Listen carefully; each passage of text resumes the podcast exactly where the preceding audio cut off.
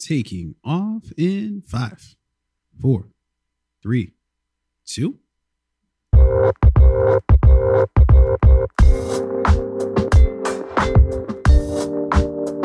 Yo, yo, yo, yo, yo, it's your boy T.O. As you know, It's your boy O Rain, real name, no games, no gimmicks. yo, it's the motherfucking Fade Podcast, your one stop shop for everything TV, media, from related, along with any of the goddamn thing you want to talk about coming to you live direct. The still yet to be named studio. How the fuck is everybody doing out there? Rain, how are you doing? So I'm fantastic. I just uh, destroyed Toon Day in a Tom Brady versus Aaron Rodgers argument. Uh, it, it was not even close. Yeah. Listen, uh, to, and we won't spend much time on this. In fact, I'm just going to say what I've got to say, and then we'll move on swiftly before you even get a chance to get a word in. Uh, Tom Brady has more rings, higher winning percentage. Aaron Rodgers has one ring, lower winning percentage. It's easy to see which one guy's best. Uh, what have you been up to? Nothing much. How's your week been? my week's been pretty good. Been pretty good. Uh, I've been doing some new shit. Uh, but I will say, look, anybody who's not willing to engage in a debate and wants to just shut the other person up, I feel like that's not the winning argument in my case. Usually, you want somebody else to say some shit just so you can make them look stupid. But I digress. This is the, this is. America. That's how democracy works. Okay, you just shut the other person out from presenting a logical, rational argument. Fair enough. You're, you're right. That is America today. That is how we work. Yeah, Um, yeah, my, my week's going good, man. Um, in fact, we want to get to some this week, next week. But before we do, Rain, I need you to hit them with the rundown. Let them know what the fuck we got going on.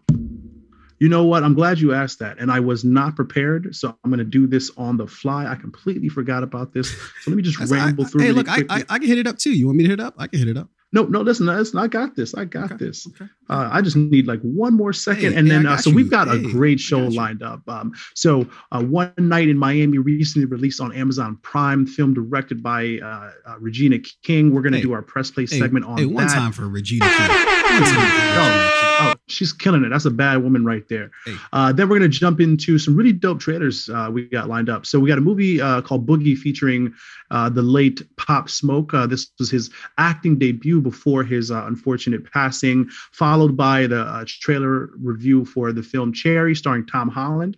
Uh, after that, we're gonna get into some Armie Hammer business. He's been uh, in the headlines lately for not good reasons. Uh, we're gonna uh, jump into that, and we're gonna talk about uh, like you know streaming services, you know, and can and like cancel. It's fucking impossible to cancel streaming services. I tried to cancel my Hulu the other day.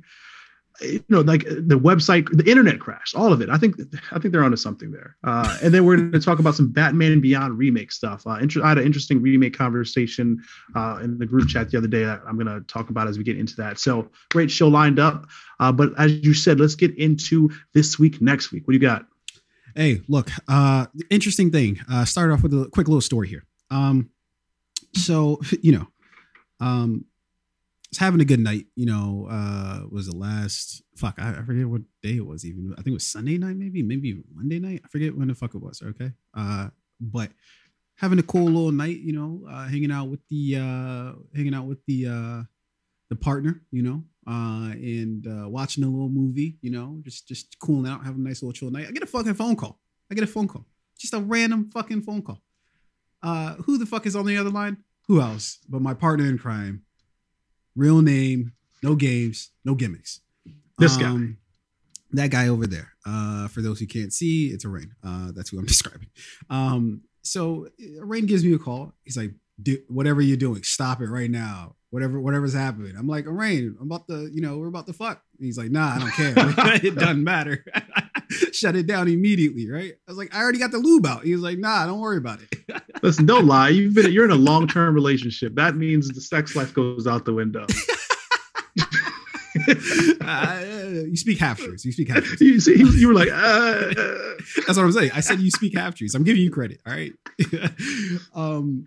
So, uh, so he's like, "Yo, shut it everything down. Um, I need you to watch this movie right now because uh, this movie called The Argument is exactly uh, it depicts basically you and Caroline's life." And I was like, "Oh, word for real?" And Caroline, she actually is, uh, you know, damn, you know, I usually don't mean to say her name, but, um, you know, she's, uh, you know, she's hearing all this because he's fucking yelling in my ear, you know, I, that I need to watch this movie. So I'm like, ah, fuck. I, we were already actually in the middle of a series. We're watching uh, The Marvelous Mrs. Maisel, which I fucking highly recommend. Dope show. Oh, yeah. I hear that show's great, actually. Um, uh, highly recommended. Uh, it's getting a little stale for me at this point. We're in season two, little repetitive, but I still like it nonetheless. Highly recommend, right? Uh, I was like, all right, fuck. I usually don't like to stop watching something to watch something else, but fuck it. All right. He seemed very excited. So so uh so we stopped watching The Marvelous Mrs. Maisel and then we watched the argument. He said the what? You're, uh, you're, you're gonna love the argument. Uh it's one of the best movies I've seen in a while. Uh it reminds me the couple, you know, reminds me of exactly, you know, you and Caroline. I'm like, all right, let's do this. All right. So we watch it. Bruh, about like 20 minutes into the movie, we were like, I, I was like, I will never. Arain's recommendation uh, uh, privileges have been hereby revoked until further notice. No longer will I ever, ever fucking listen to any movie recommended by this gentleman to my, to my, uh, I guess left, on or I guess yeah, that would be left on the screen. Um, one of them. It's either left or right. left. Yeah. Well, I'm, I'm looking at it, so I don't know. I guess, I guess it's the left. Um. So fuck, man. Um. I can't describe to you how fucking shitty this movie was. So uh, for my this week, next week, I don't want to get too too far into it, but uh, you know, that's that's how my week began with a shitty movie recommendation from somebody whose movie opinions I actually do respect. But now you've you've you've you've abused your privileges, my good sir. You've abused your privileges. Uh, maybe later, listen. Maybe maybe if we have a post game, I will let you redeem yourself by explaining why you recommended such a terrible movie to me. But uh, this now, is how I know you're lying. Mm because Joe Biden just signed an executive order appointing me to the highest film office in the country, yeah, okay. the National Registry of Film yeah. Recommendations. Okay. Yeah, uh, that uh, means my film recommendations are the highest in the country. So uh, when I called you to recommend you that film, I did you a favor and it was a great movie. I highly recommend anyone and every watch it. Any any anyone and everyone watch it. It was a great movie, really original, funny, charming witty. Mm-hmm. Great movie. Yeah. Uh, well, you just proved that you know just because Trump's not in office anymore doesn't mean that people still don't live in a fantasy land. So moving on to my next thing. uh, uh, so um, uh, we also got word this past week that uh, fucking one of my favorite shows, dude, like almost ever. I'm, I'm not sure if I'll put it in that sphere yet, but it is one of, of more of some more of the like the more recent shows, not recent as in like in the last like year or two, but in like the last decade, right? That I really fucking appreciated, man. Masters of None, man. We just got word that season three. Hey, shout out to Sergio too. He uh you know what? Fuck it. I just I just feel like doing this right now because uh because we haven't given him a shout out. Uh, I bomb, but then I, I hit the wrong button. bomb, bomb from my man Sergio, man. Yeah, shout out to Sergio he uh, he sent us a little link uh, talking about uh, season three of Masters of None is indeed on the way. Um, I can't speak high, you know, any more highly of the show, man. It's just a fucking really great show, man. Aziz Ansari, uh, for one, it just kind of always takes him a little bit of you know time to you know kind of you know uh, produce a season of the show. Um, but then you know, obviously, uh, Aziz Ansari had the the whole scandal like a few years back. I think it was like in 18. I think it was either in 17 yeah. or 18. They they tried to Me Too him, but like it was like the worst one. Well, I that think. was the official jumping of the shark for the Me Too um, yeah. movement, where it's just everybody just paused at the moment, was like, uh, everything else yeah. is definitely like we'll ride with that. This seems not that you know that's we're not going to ride with this. Uh, like yeah, even, and, and, and just in case uh, anyone who didn't hear that story, like, like basically a bad date, like he just got accused of like not like being a bad date right? Like, which is not the same as like actually, you know, being sexually harassed or assaulted or something like that. So like, yeah, you know, when that happened, I was like, okay, you know, we really got to tighten this shit up of like who we're accusing for what. So I'm glad to see Aziz Ansari back with the show. Really, I have only gotten through season one, um, but the announcement of season three makes me feel like I need to get back into uh, and, and, and finish that up. Yeah, man. Uh, season two was one of my favorite. Like I felt like it was even better than season one uh, in just so many ways. Uh, but uh, but yeah, in in any event, uh, that that was some news we got this past week. Uh, but then we uh, uh, WandaVision, and it technically didn't come out this particular week, but it came out on Friday of last week. Uh, but uh, that's how I haven't watched that yet, and I and I I do indeed plan to watch that. Um, and then of course, you know, fucking, you know, nothing nothing going on here over here, but a little bit of uh inauguration. You know, we got a new president. You know, Yeah. Uh, we, we thought we would never fucking see the end to this goddamn Trump fiasco, and yet somehow, and honestly, you know, I'm, I'm joking. But some people didn't survive the Trump, uh, you know, uh, years. A lot of people uh, didn't survive it. in, in the White House, uh, both for just you know any number of reasons, you know. Um, but you know, mainly over. Do you remember that broad. Sarah Sanders Huckabee? Remember she was she was there in the beginning. Jesus Christ! All right, I, I remember Huckabee Sanders. I just I'm not going to refer to her as a broad because I'm not fucking Frank Sinatra. But okay, That's not that's not a bad term, okay, right? Is get, it? get on with whatever you're trying to say. All Uh, you know what? I've been told many times not to refer to women as broads. Um, Maybe you should heed that advice. I don't know. I probably should. It just feels good. Oh, You know? I, I see. I see. Yeah, that that, that same Yeah, I statement know, has man. gotten a lot of men in trouble. I'll, I'll just. Uh, Oh shit! Damn, you're right. Listen, I retract that. I renounce my wish. All right, Prince Hakeem. I renounce my throne. No, no, no, no. That's Wonder Woman 1984. Oh, you're right. oh shit. Yeah, yeah, you I true, true word. my wish, True. and now everything's back to normal, Yeah. like in 1984.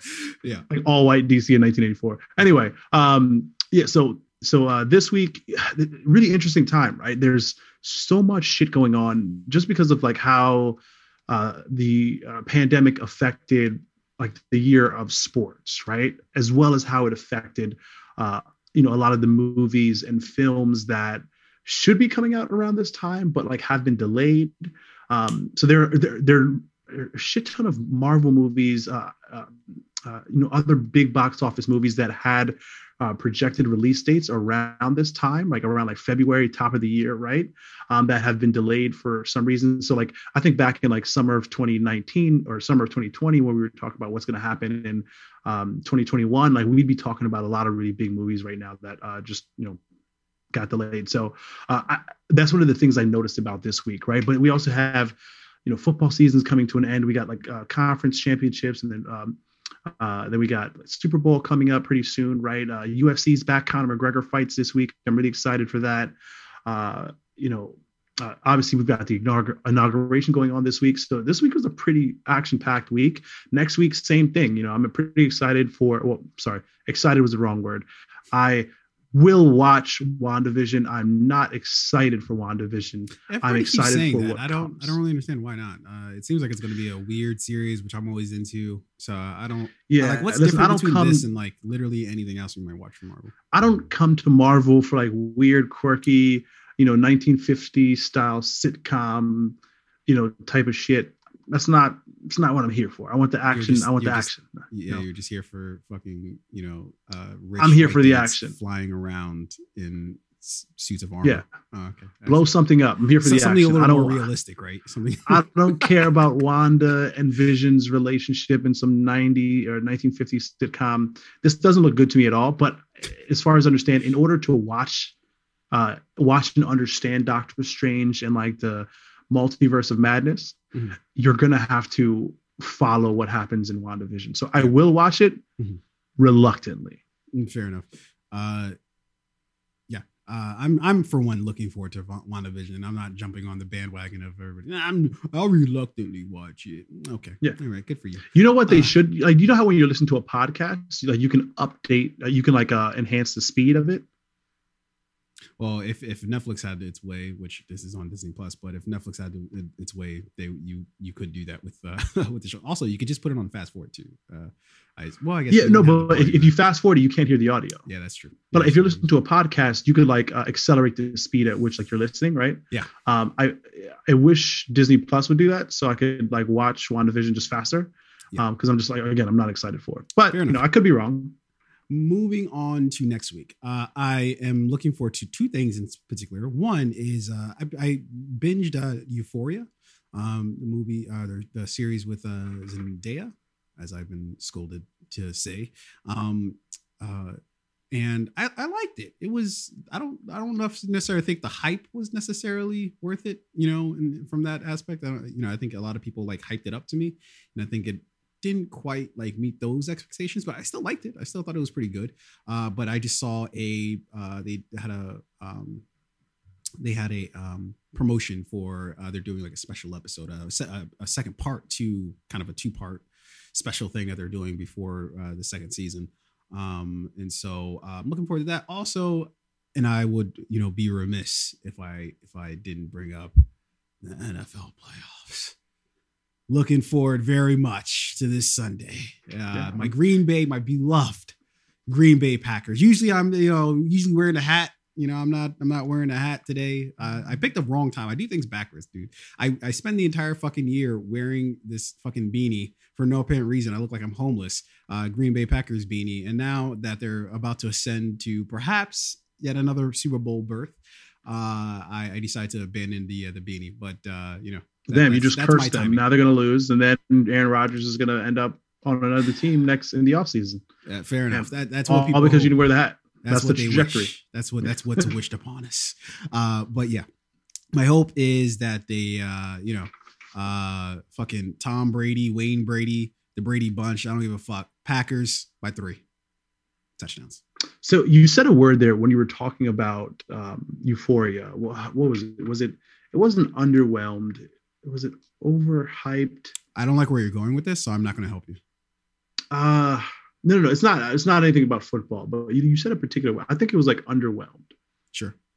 Right. Mm-hmm. I think that's uh, that's gonna that's the word that you're gonna find a little bit later, or we're gonna find a little bit later as we get to this podcast. Oh, I think um, I know what um, that's about. But so, uh, but but um, you know, if you're ready, I'm ready. There's a there's a hey. there's a really interesting film that we watched last night. Hey, hey hold um, on, hold on. I'm ready on, to dive into on, this. Hold on, all right. Before you even get to that, ladies and gentlemen, we got another one. we got another one. Another press play coming at you uh straight to your face. I don't know why I have to make it sound so graphic, but uh but it's graphic. I like oh, it. Damn it. I have the wrong title for the fucking film. Um that was that? that was another press play we did. Uh yeah, that was a film we did. What was that last week? Yeah, we did that last week. Um but uh but yeah uh really good movie really good movie look uh we uh we're doing this press play on uh one night in miami um, which is of course directed by Regina King and uh, uh, and written by uh, Kemp Powers.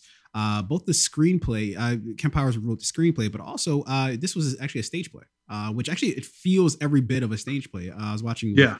with, with my significant other, and uh, the first thing that she said, like maybe 20 minutes into the movie, was like, "Oh, this feels like a play," because we've watched a few movies now in a row that were um, that were previously stage plays and you could notice the difference right um um what's the movie that we did uh with um who's the dude from uh jim parsons? Um oh um you know all the boys in the band? All the boys in the band. So we watched that. Yeah. that was a stage play. There was another one more recently that we uh, that I, I think just randomly watched. Uh, anyways the argument? uh, yeah. So let me while i change the title for this because we are not doing the press on pieces of woman um what is uh what what do you find about this film? Just like we always do we talk about we start off by talking about what we find relatable about the movies. Talk to me about uh one night in miami what did you find relatable about one night in miami? Well i've got a couple one night miami stories. So uh you know hey. just that right there you know it, it, made, it made me reminisce. I was like oh i remember. If you don't have i remember that one night in miami. If you don't have one of those stories go get you one you deserve it.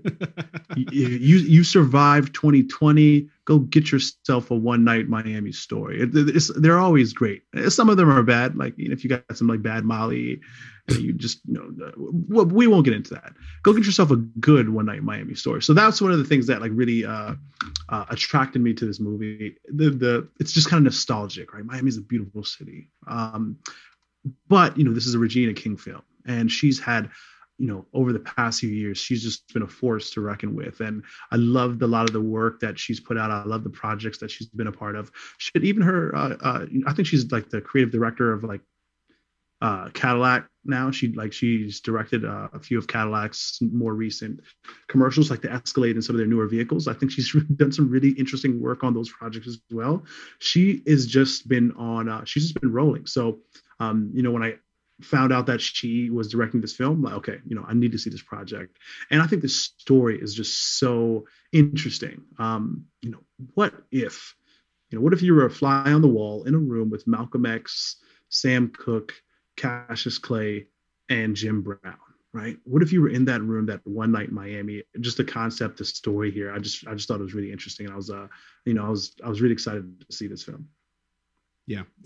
Um so uh, what I found relatable about the movie, man, is just uh, with all the questions, man, that were, were brought up in it, man. There's just so many different aspects to this film that uh, obviously we'll jump into the plot and what we think about that, but uh, just from just from um, you know, kind of like immediate reactions, man. Um, you know, uh, kind of the dynamic between you know you, you had Malcolm X right uh, in the film who uh, was basically more distrusting of, uh, you know, uh, more weary uh, of uh, somebody like Sam Cooke, who you know more came from the from the standpoint of, um, okay, hey, you know, capitalism, bitch, like let's let's get this money while we can, you know, uh, and let's do it however we fucking can, you know. Where Malcolm X was talking about more of, um, you know, liberation and things like that for the black community, but you know, I think you know Jim Brown, you know, um, you know uh, his you know the character I guess in the movie uh, said it best where he's just like well you can't really be liberated until you know until you have that that economic uh, you know freedom. Um, so I and I find myself caught you know in that in that you know uh, in, in, in those uh, in that thought pattern of you know you can't really be you know free until you're economically free you know? And so the big question is well how do you do that? And and I found myself you know very I find myself on a consistent basis thinking about those type of questions, you know, uh, about okay, well, what do you put your efforts more towards too? About making yourself economically free, or um, doing kind of like the grassroots efforts uh, in order to, uh, you know, uh, push your community forward in order to to or maybe it's both. Maybe it's a combination of, of, both of those things you know and in fact that's probably where the answer lies is somewhere in between. Um and so uh yeah and so that that's that's what i really found relatable about the movie. But uh let's jump into the uh the the, the plot of the film. Let, us talk about how how we felt about uh the, the plot of uh, one night miami. Uh so you know I, as I mentioned before, right, this film uh, very much a play style film, as uh, the majority of the film takes place in just a single room, a single hotel room uh, in Miami. And I forget what exactly that hotel was, but I want to go back and I want to find that out. Um, it'd be really interesting the next time that I'm in Miami. Uh, hopefully, that's soon when it's safe to travel. So I kind of go back, uh, find that place, and go go see it. You know, see what it looks like today. Um, but you have Malcolm Malcolm X, uh, Cassius Clay, Sam Cooke uh, as well as Jim Brown, all uh, very prominent African American men during this particular time, uh, all at like the top of their fields, um, so to speak, and all of them taking a somewhat different approach to, um, you know, not necessarily liberation, but improving the quality of lives for like you know black men and women in America, right? Jim Brown does it by using his platform in sports. Muhammad Ali does it by using his platform uh, uh, in, in, boxing. Cassius um, Sam Cooke in music. Uh, Muhammad Ali in in you know, uh, you know he's a he's a speaker. He's a social rights political advocate, right? So they're they're all kind of like clashing and, and, and trying to decide like whose method is best, like who's right, who's wrong. Um, not necessarily like fighting with each other, but like some of them have their disagreements. Obviously, we saw a lot of Malcolm X disagreeing with Sam Cooke in that he thought Sam Cooke was somewhat of an Uncle Tom, you know, playing, you know, singing and jiving and dancing for the white man, and where he should be more militant and, and he should use his platform to like, you know, uh, really be like more of a freedom fighter, right? Uh, so it's this story of of tensions and struggles within the black movement uh, within the black experience and the black struggle during this particular time. And you have in this room in this uh, this was one night this long conversation of these very prominent figures trying to figure out like who's right who's wrong? Is nobody right or wrong? And and there there are many ways to skin the cat i think is the saying. Um, so for me this is a story about like like tension uh, but positive tension tension that like creates you know positivity long term Uh, so I, you know, I just thought the story was really unique. I just thought it was, uh, again, to have been a fly on the wall in that room. Um, if this conversation were to actually have taken place, uh, it would have been a very interesting experience. And like what all of those men learned from that night, um, you know, theoretically, I think that it would have been a very powerful thing. Yeah. Uh, so I, I thought that this was a, um, it was a mixed bag for me uh, as far as like the plot for the film goes. Um, and the reason why I say that is because it was as if um, it's it's kind of like the movie to me didn't know what it wanted to be. On one hand, you have it, you have these uh, uh, these iconic uh, black, you know, men who um, who you know yeah like sure and you could you know you don't have to sell that too hard to everybody. Like hmm what would if we if we had sam cooke uh, uh, jim brown um, malcolm x and uh, muhammad ali or i guess cassius clay um, at that point in time uh, all in a room and just talking you know uh, just talking to each other because they're friends you know uh, what would that conversation go like? Yeah you don't have to try hard to sell that right?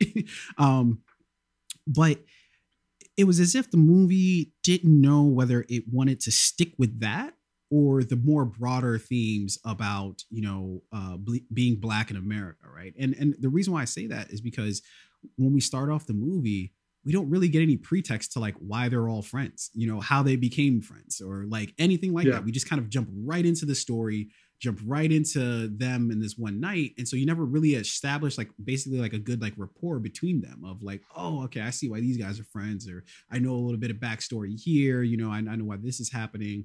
Um and and really the movie to me was carried by this sort of uh, at the beginning they kind of tease this thing with uh malcolm uh, malcolm x and this is when he's basically about to leave the, the nation of islam. Um and uh you know and they make it so that that was kind of like the focal point of the movie meaning that that that was like the big reveal you know towards the end of the movie of you know oh you know malcolm's going to leave the nation of islam. And of course uh, uh this was coincided with uh, muhammad ali or cassius clay deciding he wanted to convert to islam uh, and obviously then be muhammad ali.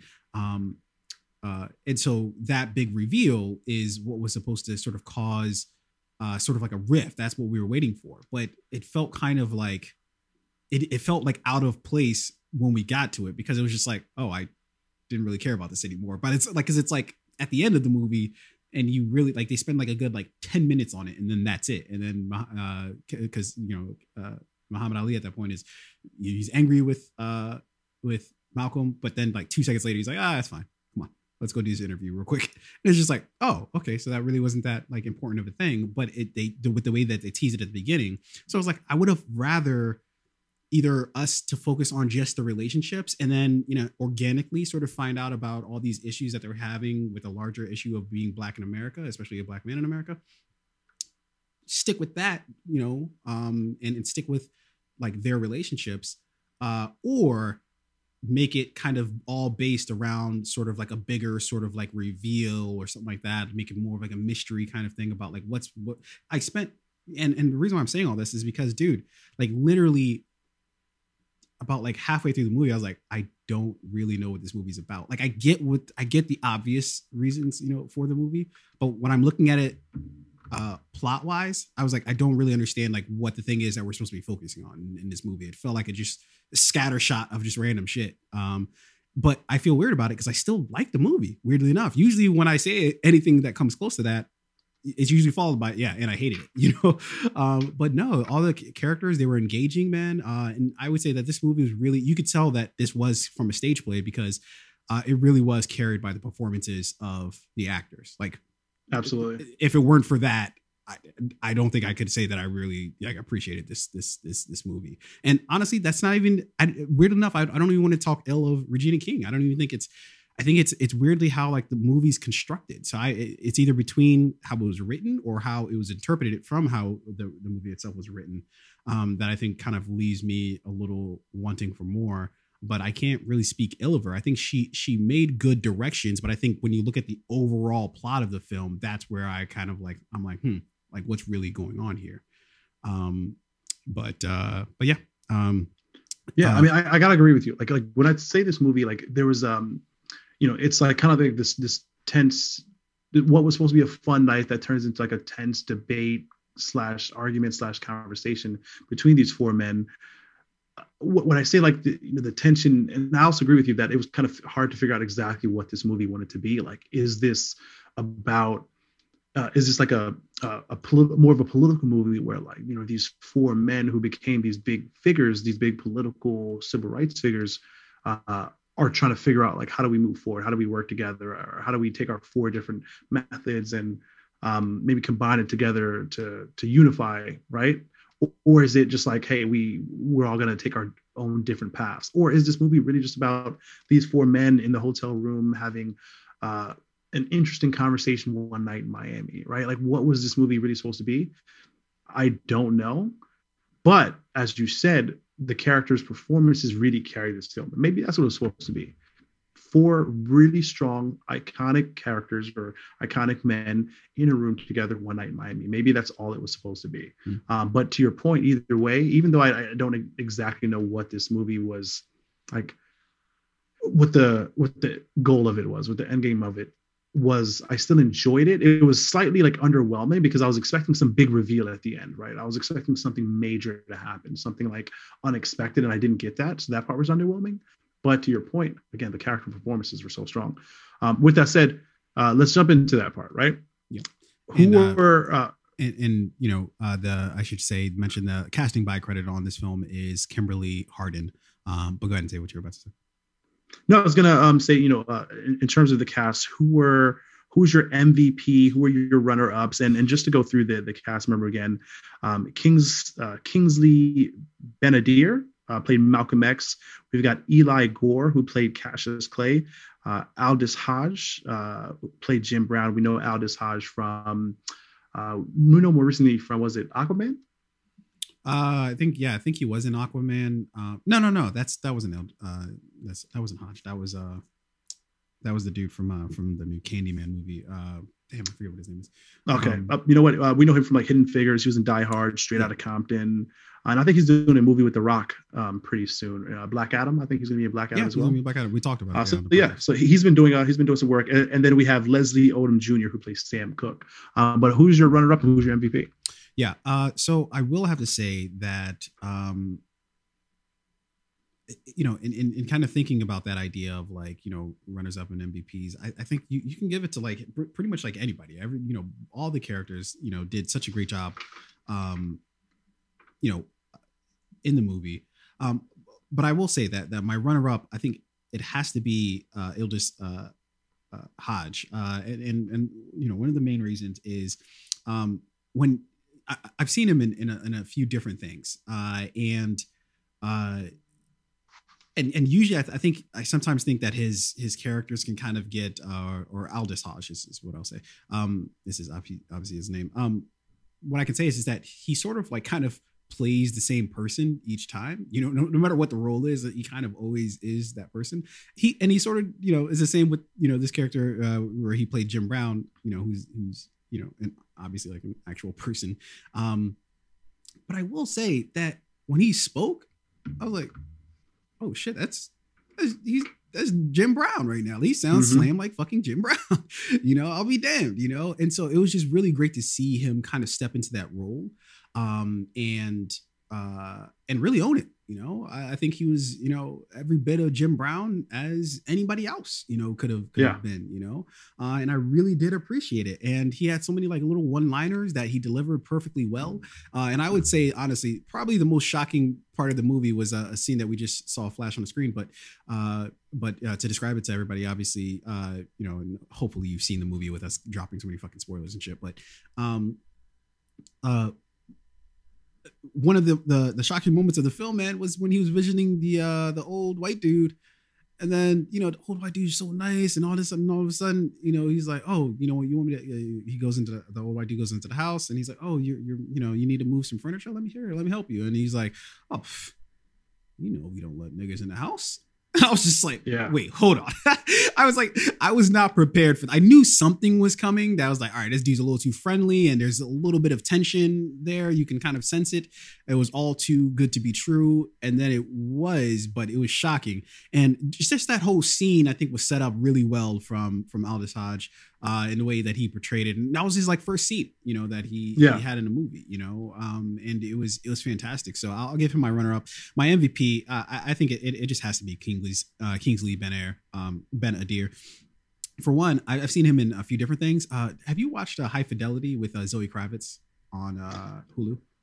No, I've not okay. seen it yet. Yeah, uh, so he's in that. Uh, I didn't think he was particularly great in that, but that's kind of like one of the things I know him from. Um, I do remember him from um, I know you remember the OA. Yes. Who did so, he play in the OA? He was the the black guy in season two. yeah, pretty quintessential, but uh, uh, uh, or I guess I kind of sort of. He's like remember. the detective guy. Ah, yeah, yeah, yeah. Okay, yeah, yeah. I like him as as a de- detective. Yeah. Um. So, uh, so I've known him for from a few different things, but I think you know, and with everybody talking about like, oh, you know, these British actors, you know, why are all these roles going to them? And I, I love Regina uh, King's response to that, and it was very blunt, which is, he was the best person for the job. And and it's when you watch the movie, you're like, okay, yeah, I I, I can yeah. see what you're saying, because uh, he he fucking I think he knocked it out of part uh, out of the park uh, as Malcolm X. Now I will say that it was my my first time seeing Malcolm X in the light that they portrayed him, so it was a little jarring. You know, usually, you know, in, in watching, you know, both movies as well as you know from books and things like that, you get a sense of who Malcolm X was. Um, uh, but this was the first time I've kind of seen him paint, painted in this very sort of like vulnerable light uh, and honestly kind of a manipulative uh, light where he he basically has all the the, the guys come through um, but he doesn't he's not really forthcoming about like exactly like what he's looking forward uh, to out of that out of that night. Uh, so but uh, but I can't say enough about how Kingsley uh, Ben-Adir um, about his turn as Malcolm X. He was he was the best person for the job. Like he, he just he, he was Malcolm X uh, for for that for that such of time. Um, at, at, least so far as I know, I didn't fucking I didn't know Malcolm X to nobody's surprise. You know, I didn't know him personally, but uh, but I will say that uh, I really did appreciate his performance uh, as as Malcolm X. I thought I thought he did a, a fantastic uh, fantastic job with it. How about you? So for me, I got to give my runner up to Aldis Hodge as Jim Brown. Uh, I think to your point, like he he put on that you know the suit of that character very well. Um, that opening scene where he goes to visit that like old guy, old white guy on the porch, and I don't know who that guy was. Was he like the mayor? Or some he was in someone important in that in that town or that city where Jim Brown was from.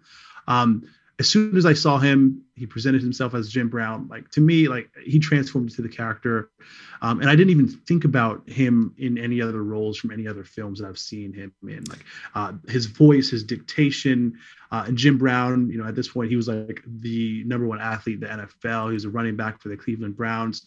You know, Look, he had. And if, I, and if I can toss in real quick, he was fucking yoked up too. I don't. I mean, like we never actually really get to see him, but like he looked like he was fucking swole for, for yeah. I mean, so I'll throw that. In. You know, he's a professional football player, running back, right? So he had to physically, he also had to look the part, right? So I would imagine, and Aldis Hodge, he's not like a small guy. We've seen him in like other, um, you know, somewhat action roles, right? And we know he's also uh, going to be in Black Adam opposite uh, Dwayne Johnson. So I, ma- I would imagine he's been in the gym both for this movie and for that movie. So he looked the part.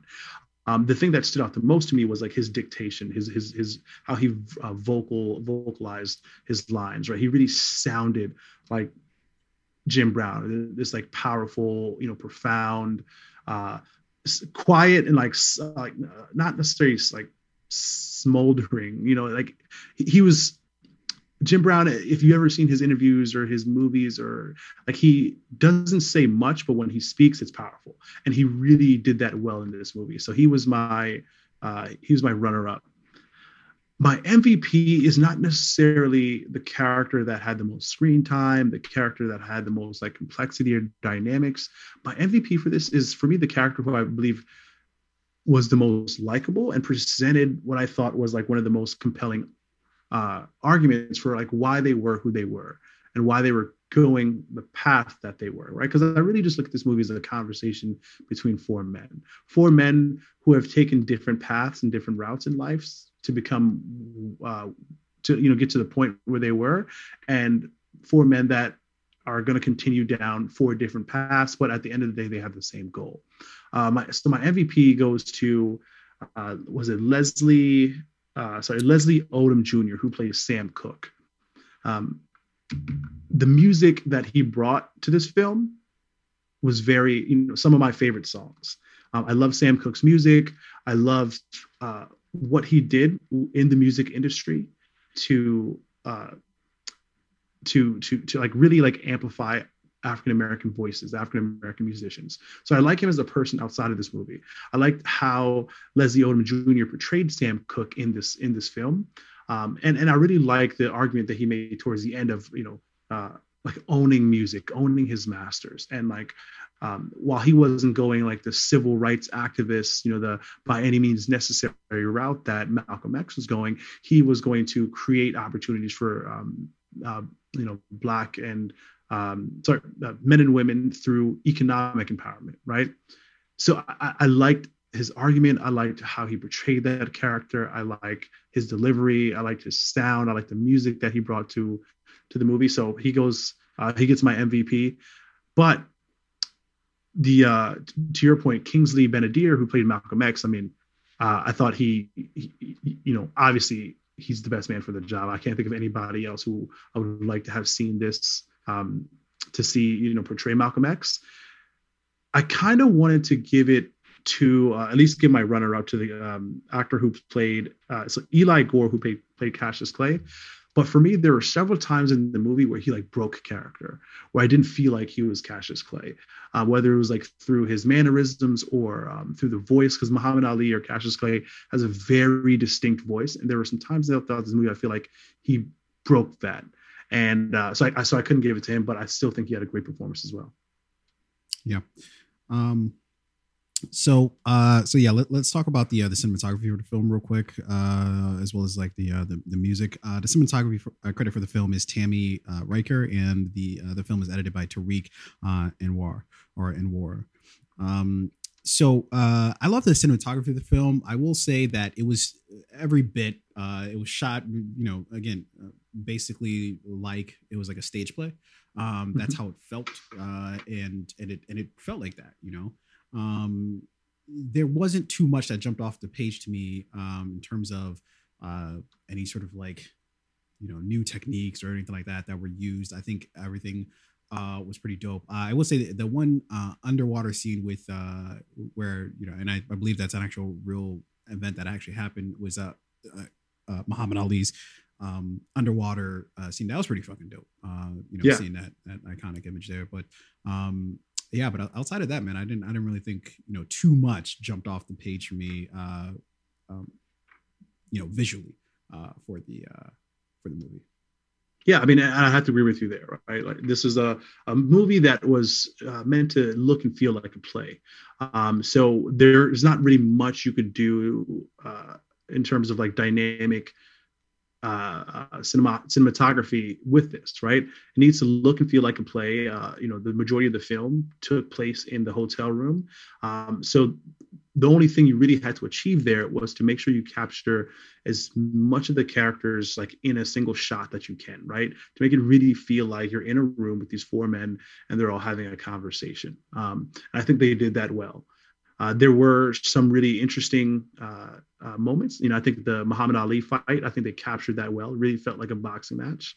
Um, and you got a real good taste for like, you know, what it may have been like to be at a Muhammad Ali fight, to, to you know, what it may have been to be in Muhammad Ali's corner where he's, uh, you know, he's very charismatic. He's very, you know, he's, he's got the showmanship. He's funny, you know, uh, th- those moments were fun uh, you know, I, I liked the uh, again the, the character uh, Leslie Odom Jr. who plays Sam Cooke.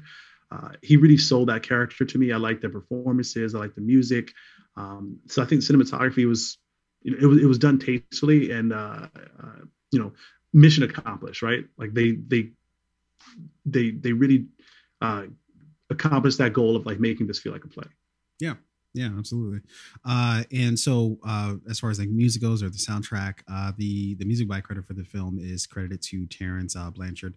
Um, yeah, uh, again, from a music standpoint, I think it's uh, obviously you know there's a lot of Sam Cooke, uh, Sam Cooke presence, obviously you know because he was a uh, musician and he's one of Yep. the four major characters in the film. Uh, and so, uh, so we get we got a heavy dose of uh, you know a lot of his uh, a lot of his music. Uh, but the one that obviously of note is, uh, you know, a change is going to come, um, which, um, uh, which you know, uh, was a was uh, it was significant to the film. Um, you know, the, the song both, you know, with its words, but then also with that, it's basically, you know, uh, we sort sort of end on that note, you know, um, and uh, and so yeah, outside of that, I, I didn't think, you know, again, uh, you know, too, too, you know, didn't really do too too many other crazy things. I will say that they did give it the music that, especially once they sort of get to like the hotel uh, and all that, it did give it a, like a lighter note, right? You you kind of knew that this wasn't going to be like a brooding type of movie or something where we're going to be dealing with some crazy things. And honestly, I probably should have known at that point we weren't in for any like major crazy like reveals because the music didn't really indicate that. It it, it indicated a more of a lighter note, uh, more of a um, uh, uh, more of a I'm not going to say not serious, but um, more of a uh, almost like a whimsical kind of uh, movie, uh, you know, in, in that case. So uh, I think that's what the actual, um, uh, th- th- that's what the soundtrack um, sort of dictated uh, as we sort of approach that sort of like the main scene where we where we were in the hotel room with them. Um, but again, aside from that, I didn't really think anything was uh, too too too wild. With Yeah, I mean, I echo um, pretty much everything that you said. Uh, a lot of Sam Cooke in this movie. Um, the music was intentional. It, it was supposed to be like very background, right? Very secondary. Um, really, it was just supposed to be like noise to uh, give texture and flavor to to the scene, but really like the conversations uh, that these men were having was supposed to be prominent. It wasn't supposed to be compromised at all by any type of like sound effects or or music. Um, so I think that's uh, that was that was done well. Other than when you know Sam Cooke's, uh, you know when his character line, when his or his character really uh, came to the forefront, like when the conversation was about him, or that scene was about him, or that moment was about him. They they amplified his music, of course.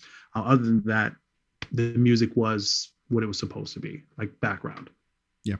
Um, so, uh, yeah, uh, you know, I, I think that uh, that we've summed everything up uh, uh, that we can. Um, the last notes that I'll say about the film is, uh, you know, there, there were some iconic, like th- this actually was a night that actually happened. Uh, that they they uh, they actually did get together, you know, and they did, uh, you know, Vanilla Ice Cream was a very major sort of uh, um, point of emphasis in the film, and um, and and that did apparently happen. Um, uh, but obviously, with you know movies like this, you you you downplay some events that might actually happen in that case, and then you amplify some others that maybe didn't. Maybe you embellish a little bit on, on some of those cases.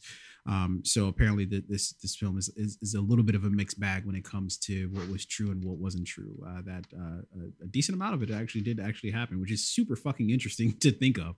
Um, Yeah. But uh, but it, there's still like a lot of liberties that we're we're, we're taking uh, taken with it. Um, yeah, I, I what I can't shake the feeling of, man, is is that I, I felt like the movie. It, I still liked it, but I was. I think the the idea of it, like there being like an actual like, oh my gosh, like something's going to happen in this that's kind of like earth shattering. You always feel it simmering in the movie, um, despite what the the the um, uh, what the music might tell you, or despite what the plot might tell you, uh, you you felt like it was something that was like, oh man, something's coming, and then it never really comes, and you're just like, oh, okay, well, that's disappointing, but okay. Um, I wish they would have rewritten it or redone it where that wasn't the feeling, or that something like that was actually in the movie. Um, that's really my only like you know criticisms of it. I think outside of that, for that, it's a perfectly fine turn from uh from Regina King. Um, I think, man, I, I think the world of her, man. I I've, I've been such a big fan of hers. Uh, you know, all the way back in her Friday days, uh, or her Yeah. uh um um poetic justice days you know uh you know I, I, think she's had such a long career and maybe a little bit underappreciated i guess in hollywood in terms of both her longevity as well as just how good she's been in man from from from friday and and uh, um, poetic justice to uh all the way to watchmen man she's she's just she's done so much and she's been great in fucking all of it you know and so i yeah. think she really is underappreciated both for myself as well as i think uh, hollywood in general so uh I, I you know, I, I, I, this clearly is not the last we'll see of her as a director, and and you know, uh, I want to see more from her, man. Yeah, I mean, my last words. I think this is going to be a great film in Regina's King, uh, Regina King's catalog, right? Like, this is a really interesting story. It was done really tastefully. It was it was shot in um, in, in a very unique way. Again, this play style film. Um, I feel like you know the the, the the, casting for this film was was appropriate, was tasteful. Um, I, I like the texture, the cinematography, the music was great. Overall, this is just a really good film. Um, I am left with that feeling that I was like slightly underwhelmed because you're waiting for something big to happen, right? What I would love to have seen towards the end is going from the night to you know from this like night that these four men are in the hotel in, in miami to uh, maybe how their lives diverged or converged um, after Malcolm X's assassination, right? Like, how did that night in Miami impact these men a- after that, right? I would have loved to have seen like maybe like a fast forward because I think he was assassinated what like uh like a year later. Uh, who Malcolm X? Malcolm X, yeah. Uh, yeah. I, I don't. Yeah, it wasn't too long after that. I think it was sixty five. Yeah. So I mean, I, I, know like towards the the credits of the uh, end of the movie, they like give the uh, yeah um, the details about like you know I think Muhammad Ali or Malcolm X did an interview where he was like this is the time for martyrs and I feel like I will become one and then I think two days after that interview he was assassinated but it was just like a year after that night in Miami so I'd have loved to have seen like did you know the three men ever get back together and and re- like discuss that night right or or how did that night impact the rest of their lives um and, and we never got that but again this movie uh, that's not a knock on the film. This movie was still great, and I highly recommend anybody, uh, uh, anybody, you know, if you have Amazon Prime, absolutely watch this movie. If you don't, um, and you're thinking about getting it, this is a good reason to get it. Yeah. Uh, either way, we press play on um, One Night in Miami. Um, uh, let us know what you think about it once you've had a chance to press play on it. Uh, if you, we assume you already did since you just listened to all of that. um, but uh, drop a comment in the uh, comment section below. Let us know how you felt about the movie. Um, uh, you know, did you did you like it? Did you? Uh, yeah, well, whatever you thought about the movie, just uh, just whatever you thought about. It. Yeah, there you go. All right. Uh, so uh, from from a very interesting movie to a very weird and fucking interesting I don't even know if interesting is the fucking word I even want to uh use. Oh, I'm getting way the fuck ahead of myself. Uh we are actually going to be doing a trailer reaction. Um so uh you I believe you put this in the uh on the docket. Uh I wasn't immediately familiar with the movie, but this is Boogie. Um uh which is uh it's a it's a movie uh, directed by uh, Eddie Huang uh, and written by Huang as well, um, and is uh, stars uh, uh, uh, Taylor. Uh, uh, damn it, I'm gonna get this wrong. Taylor Takahashi. Taylor Takahashi. There you go. Yep. Good, good job. There you go. Yeah, moving up in the world. Um, Taylor Page, Dominic uh, Lombard, Dozy, um, Jorge uh, Lendeborg Jr., um, and other people. Um, so this comes out uh, um, March 5th uh, of this year. Uh, we are going to react to the trailer. Uh, I don't know why I had to say that with French accent. Um, but we're going to react to the trailer for this film, um, which we are going to bring up the image of now. Hold on one sec. There we go. Alrighty, are we ready for our press play or press play? Uh, are we ready for a trailer reaction for Boogie? Bless you. Thank you, Cap. I think we are. I think we are ready. Uh, we're gonna dive right into the shiznit. Here we go. So again, quick note: this movie features a boogie, the late a boogie. I'm sorry, not a boogie. Uh, my bad. Fucking what's his name? Pop Smoke. Pop Smoke. Uh, who passed away, uh, I believe, in 2020. Uh, he was murdered. unfortunately. So this is his acting debut and his his final film as well. All right, here we go. Have mercy, have mercy, have mercy on me. We never expected to have freedom or independence or equality in this country. But it doesn't matter what the challenges are. You run through that wall.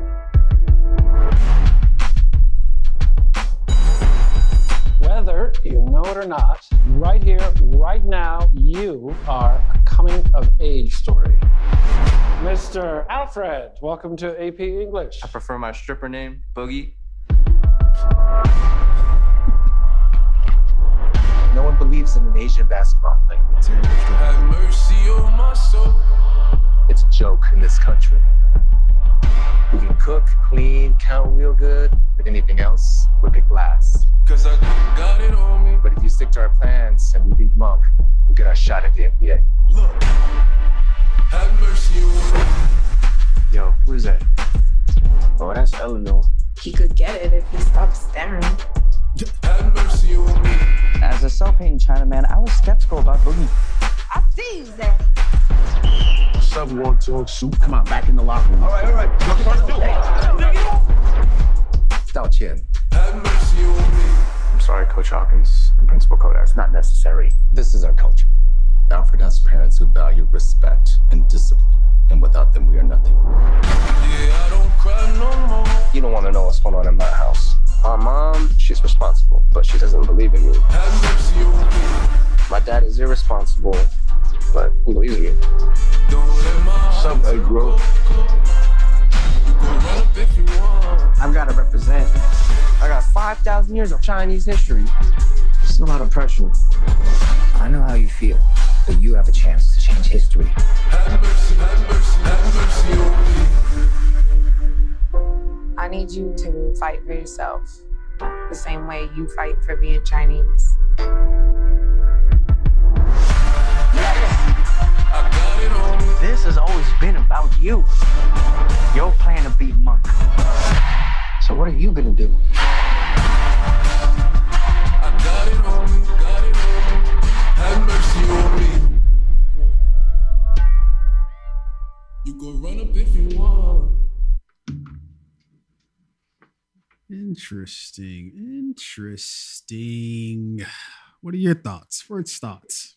it looks good. I'm not going to say that this is like Oscar worthy or like this is one of the most exciting movies or trailers, um, you know, I've seen to date. But like, I think the just the element of uh, you know this being like a, um, Pop Smoke's acting debut, uh, that you know it, it's going to do well because there are a lot of people who uh, thought that he was like a rising star and uh, he he passed away well before his time right? Uh, and i think the story here is a really interesting story. And a lot of times in hollywood you know when we talk about like race right it's black and white right? When we talk about racism in hollywood the, the, the people who dominate the conversations are black people and white people right? And you forget that well you don't really forget but you just kind of like brush a lot of other minority groups to the wayside right? Um asians being one of them right? There are a lot of really talented asian uh, actors and actresses and they either get grouped together right? Maybe they get to do one big movie like crazy rich asians or uh, they kind of get like typecast into these like very specific roles right? Uh, and asian culture is so massive. There's so many different asian countries and a lot of people are just like oh you know they're korean or chinese right? But like vietnamese actors and actresses or musicians or or if you're taiwanese or if you're from laos or if you're from cambodia you know you can be from these many different asian countries but you kind of get grouped into one cultural identity uh, which i would imagine is you know it's a huge struggle for them right? It's something that they have to constantly try and overcome. So this is a movie of this young asian basketball player who's uh, a young chinese basketball player who's trying to balance his culture as well as his own dreams um, which i think a lot of people are going to be able to relate to this movie.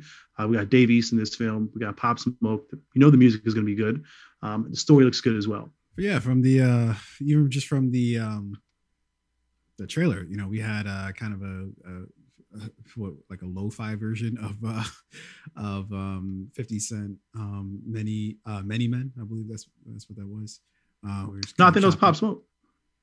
Was that really? Pop Smoke has that like really deep register voice. He kind of, I mean, hit, him and 50 Cent have done song, like though? several songs. That's Huh? a song though. That's that's 50 song, right? That's many. So I think, yeah, I think Pop Smoke sampled that, you know, "Have Mercy on Me," um, and but he did his own uh, own track for it. But again, that deep register, that voice, it sounds like early Fifty. And I think Fifty was on that song, so they probably, uh, you know, had some of 50's verse in there too. Yeah, no idea. I honestly, I, I never really, uh, I, I knew who Pop Smoke. I knew obviously he was an artist, but I'd never really like listened to his music or anything like that. So, uh, my apologies to his fans out there if they're like, "You fucking idiot." Um, so uh, either way, yeah, that was fucking, you know, that was fire coming out of the the trailer. Um, uh, you know, what I can kind of liken this to is just like a, it's kind of like an Asian hoop dreams. I guess is what we're going to get out of this this film. Um, and you know, you, you talked about the the kind of uh, the focus on you know. Uh, you know race in, in, in this film um my prediction is that this is going to be a little bit of a divisive film because as soon as you go out of the realm of just black and white then it becomes a little bit like a more mysterious in terms of how people are going to react to certain things. Uh so i you know i don't obviously you know you have to see the film to to say but i would have to probably say this is probably going to be a little bit of a divisive film from from that aspect in terms of how they uh, convey all that um because yeah, I mean, we, we've seen a lot of basketball movies like this before, right? I think Channing Tatum did one where he's like the white boy on the basketball team. okay he and, had like, he had like three lines in fucking coach carter i feel like you know maybe the, the film didn't have really that much to do with Yeah. with uh But I mean, like again, we've seen like basketball movies, like what basketball team? Someone has to fight for their te- spot on the team. Someone is like, you know, white kid has to try and be on the team, or or you know, black Hoop player has to try and join the team in like the all white community or something like that. Um, so uh, there, there's a trajectory that we can see here. This Asian kid is gonna try and fight to make the team to let not let his like identity uh, overshadow like how good of a player he is. Uh, he meets for a lot of resistance. He overcomes those resistance, makes the team, and you know maybe goes on to have like a really good like basketball, or maybe go play it in college or something like that. Or, or maybe he just like says, hey, you know what? You know my family, my culture is more important to me, and I'm gonna leave this basketball shit alone. I wonder how much this is gonna like mirror, or how much people are gonna compare this to Jeremy Lin's story. Mhm. Um, where Jeremy Lin, we know he's like a Taiwanese American basketball player who was born here in California or born in California, but like, you know, he's did you move already yeah, listen, listen. You don't know where I'm at right now. apparently eh, no you're in wakanda right now I'm in uh, Wakanda. Clearly, yeah. uh, Actually, you do know where I'm at. But anyway, so Jeremy Lin, Taiwanese American basketball player, made it to the NBA. So he was like the big, uh, you know, breakthrough for like Asian basketball players and athletes, right? Um, so I wonder how much of this is going to follow his story. Uh, we'll see. But either way, looks good. Soundtrack sounds good. Uh, you know, I wonder where this music is going to, uh, this uh, film is going to debut. Um, it's probably going to be on a streaming service, uh, and I just wonder which one. Maybe I didn't. Uh, I actually didn't see that immediately in the uh, the little bit of research I did for the film. Um, but uh, but yeah. Anyways, uh, it comes out March fifth, wherever it should come out. Um, and uh, and yeah, that was our review or our reaction to uh, Boogie. Uh, let us know in the comment section below. What did you think of the trailer for for Boogie? Uh, and um, uh, and yeah, drop drop your favorite. Uh, dr- drop whatever track I should listen to for Pop Smoke. Uh, I want to know. I want to know what music I should be checking out from Pop Smoke. Um, because I He's got a couple hits. I mean, you, you just gotta listen. You just gotta spend a day listening to the album. Okay. There's a lot of like, there's, a lot of the same on it. I mean, I'm not gonna just just because he he passed away, I'm not gonna pretend like I love his music. I listened to his whole album, really didn't like it too much. It's a lot of the same shit. Um, you know, you know, like these young rappers, you know, bitches. I'm a, I'm gonna kill this person. I'm a gangster. You know, you can't fuck with me. I'm strapped. It's a lot of that. But um, there are a few songs on there where you're like, okay, this this kid has range. She's got some, uh, you know, it's got a future. But uh, unfortunately, that ended a little bit sooner than it should have. Well, yeah, fair enough. Uh, with that being said, drop your favorite Pop Smoke song. Let me know which one I should check out. All right. I don't know if I have the whole time for the entire album, but let me know which one I should focus on. All right. Moving on to our, our next trailer. This is a this is an interesting one because we actually did do a, a reaction to this particular trailer, uh, but it wasn't the actual trailer for the movie. Uh, it was like kind of a precursor we, where you know we did a reaction to it, and I was puzzled. At, I was like, this isn't a trailer. This is just a scene from the movie.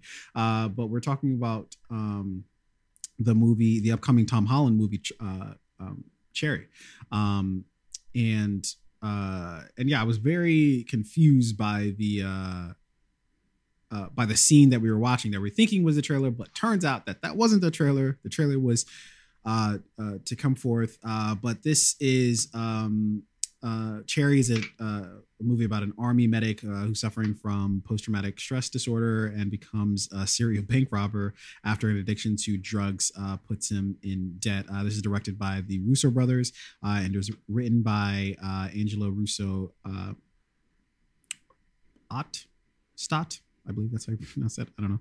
Um, Jessica Goldberg uh, and um, uh, and uh, Nico Walker, who I guess the wrote the actual novel that the movie is based off of. Uh, stars Tom Holland, uh, Ciara uh, Bravo, Jack Reynor, um, among others. Uh, okay, we are going to react to the first trailer uh, of Cherry, and here we go.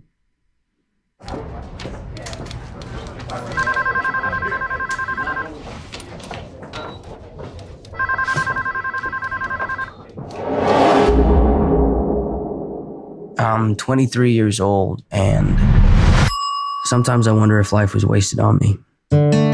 Before we get too far, what the fuck would you do if that happened? So you're working at a bank as a teller, and somebody passes you a note, one dollar bill. Hey, this is a robbery. What? I don't even. I can't even remember what the fuck that thing said. What is? Give him the money. is- This ain't my money. huh? I I just work here. Yeah. This ain't, ain't my money. Take yeah, it. It's always so fucking funny when people try to play like hero ball. Like, oh my god! Like, it, uh, I always find it hilarious when like people who work at like stores go chasing after somebody who just ran out of the door with like a fucking like a fucking Gatorade bottle, and it's like, bruh, you're gonna Yeah. risk life and limb for fucking whatever it is, and that thing's insured. Why? like, what is wrong with you? But anyways, and the the most he's gonna get is like two thousand because they don't really keep that much money in the registers anymore, right? The Take most it. he's gonna get is maybe like a couple thousand dollars. No, Take they, it, they, they a keep a little more than a couple thousand. But but your point is well taken that it's not enough to fucking risk your goddamn life. So stop. Don't play hero ball with the fucking bank's money. All right. All right. Let's continue. I take all the beautiful things to heart till I about die from it. If I could save time in a bottle, the first thing. Hey, I'm really happy you're here Why that? because I like you. But there never seems to be enough time to do. You're it for me. I feel the same way. I joined the army. Why would you do that?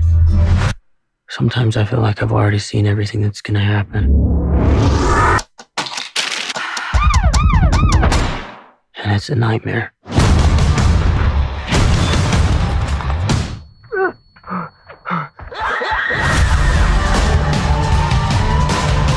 My one true accomplishment was not dying. I have this noise in my head. It'll stop. One day it'll go quiet. I don't imagine that anyone goes in for a robbery if they're not in some kind of desperation. I've been at this a while now, and it's no secret what my face looks like. Get on the ground! The one thing about robbing banks is you're mostly robbing women, so the last thing you want to be is rude. Ma'am, it's nothing personal.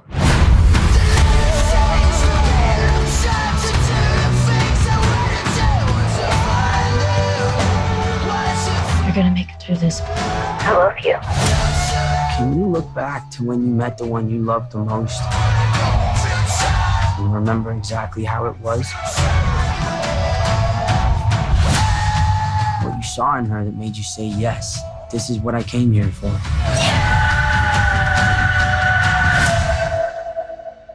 Sometimes I feel like I've already seen everything that's gonna happen. And it's a nightmare.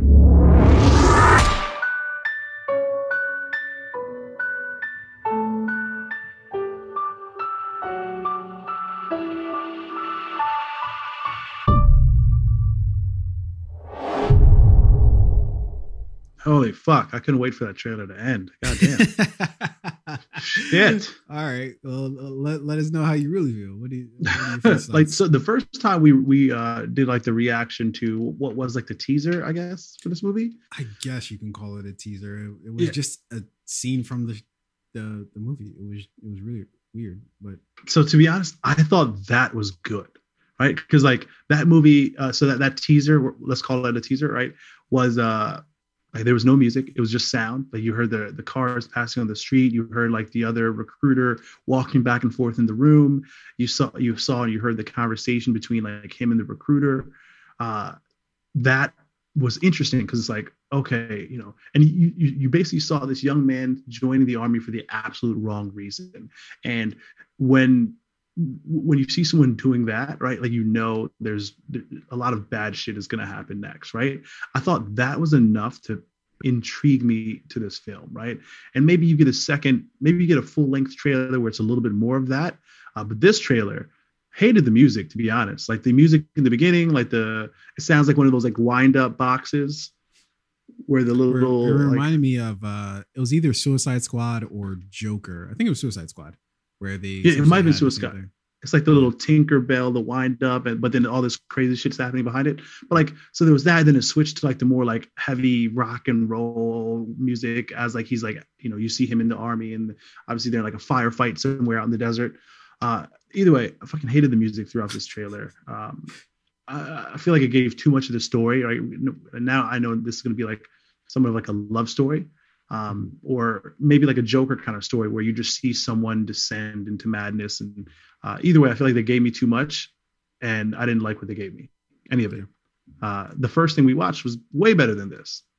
fair enough um yeah i i don't i definitely appreciated this way more than than that first teaser because it was an actual like it wasn't just a random scene in the movie it was a it was like something that at least gave you some sort of flavor of what you're going to see right uh i don't really like you know trailers too much where they give you the entire plot yada yada everybody fucking knows that and basically feels the same way right but um I want them to give me something. Give me something here. Give me something to go off of, you know. And I think that they did that properly with this trailer that they didn't do with that first one. Did they reveal too much? I don't know. Remains to be seen. You have to, I guess, watch the fucking movie to find out if you basically got the entire thing in the trailer. Um, but very obviously, what this movie reminds me of, and even just from the description, right? You can already say that it can draw comparisons to like Dear John. I guess less of that um, but maybe even more so like Jarhead, right, with uh, Jake Gyllenhaal, right? Um, Yeah. you're, you're going to get th- those sort of vibes from this movie. Um, about Or, or better yet, what that movie with Jake Gyllenhaal and um, Tobey Maguire? Remember they were brothers, and like uh, Tobey Maguire's character went like out to war, and I think he got captured. He was a POW, and they thought he was dead. And then Jake Gyllenhaal's character um, ended up marrying his. They were brothers, and he ended up marrying like or sleeping with his brother's wife. Uh, if you give me like two seconds, I can look that up. it was a really really interesting movie like again they were brothers they thought he was dead uh tobey maguire they thought his character was dead but then he like made his way back Ah, but he like, literally went- called Brothers. It's called brothers Yeah. okay Yeah. I believe. But, uh, yeah. Yep. but this kind of feels like that where it's like you know you leave one person you come back and like your circumstances have changed things are different you come back and you're somebody else um you know what what did he keep saying throughout this trailer like you know you already know what's going to happen or something yeah, like that I, it's like I've already seen everything that's happened, and uh, it's a nightmare. Yeah, see, that feels like that feels really like like the Joker. Like the it feels like the Joker said that, you know? Because the I Joker's yeah. thing was like, you know, it's it's all everything's funny, right, or some shit like that. Maybe you made it sound like the lamest shit ever, but sure.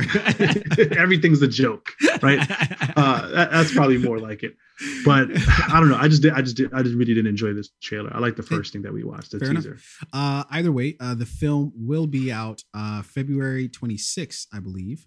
Um, I think. Oh, yeah. Well, this is definitely coming out on um, Apple TV Plus, so of course it will be, you know, on on on at least that streaming platform.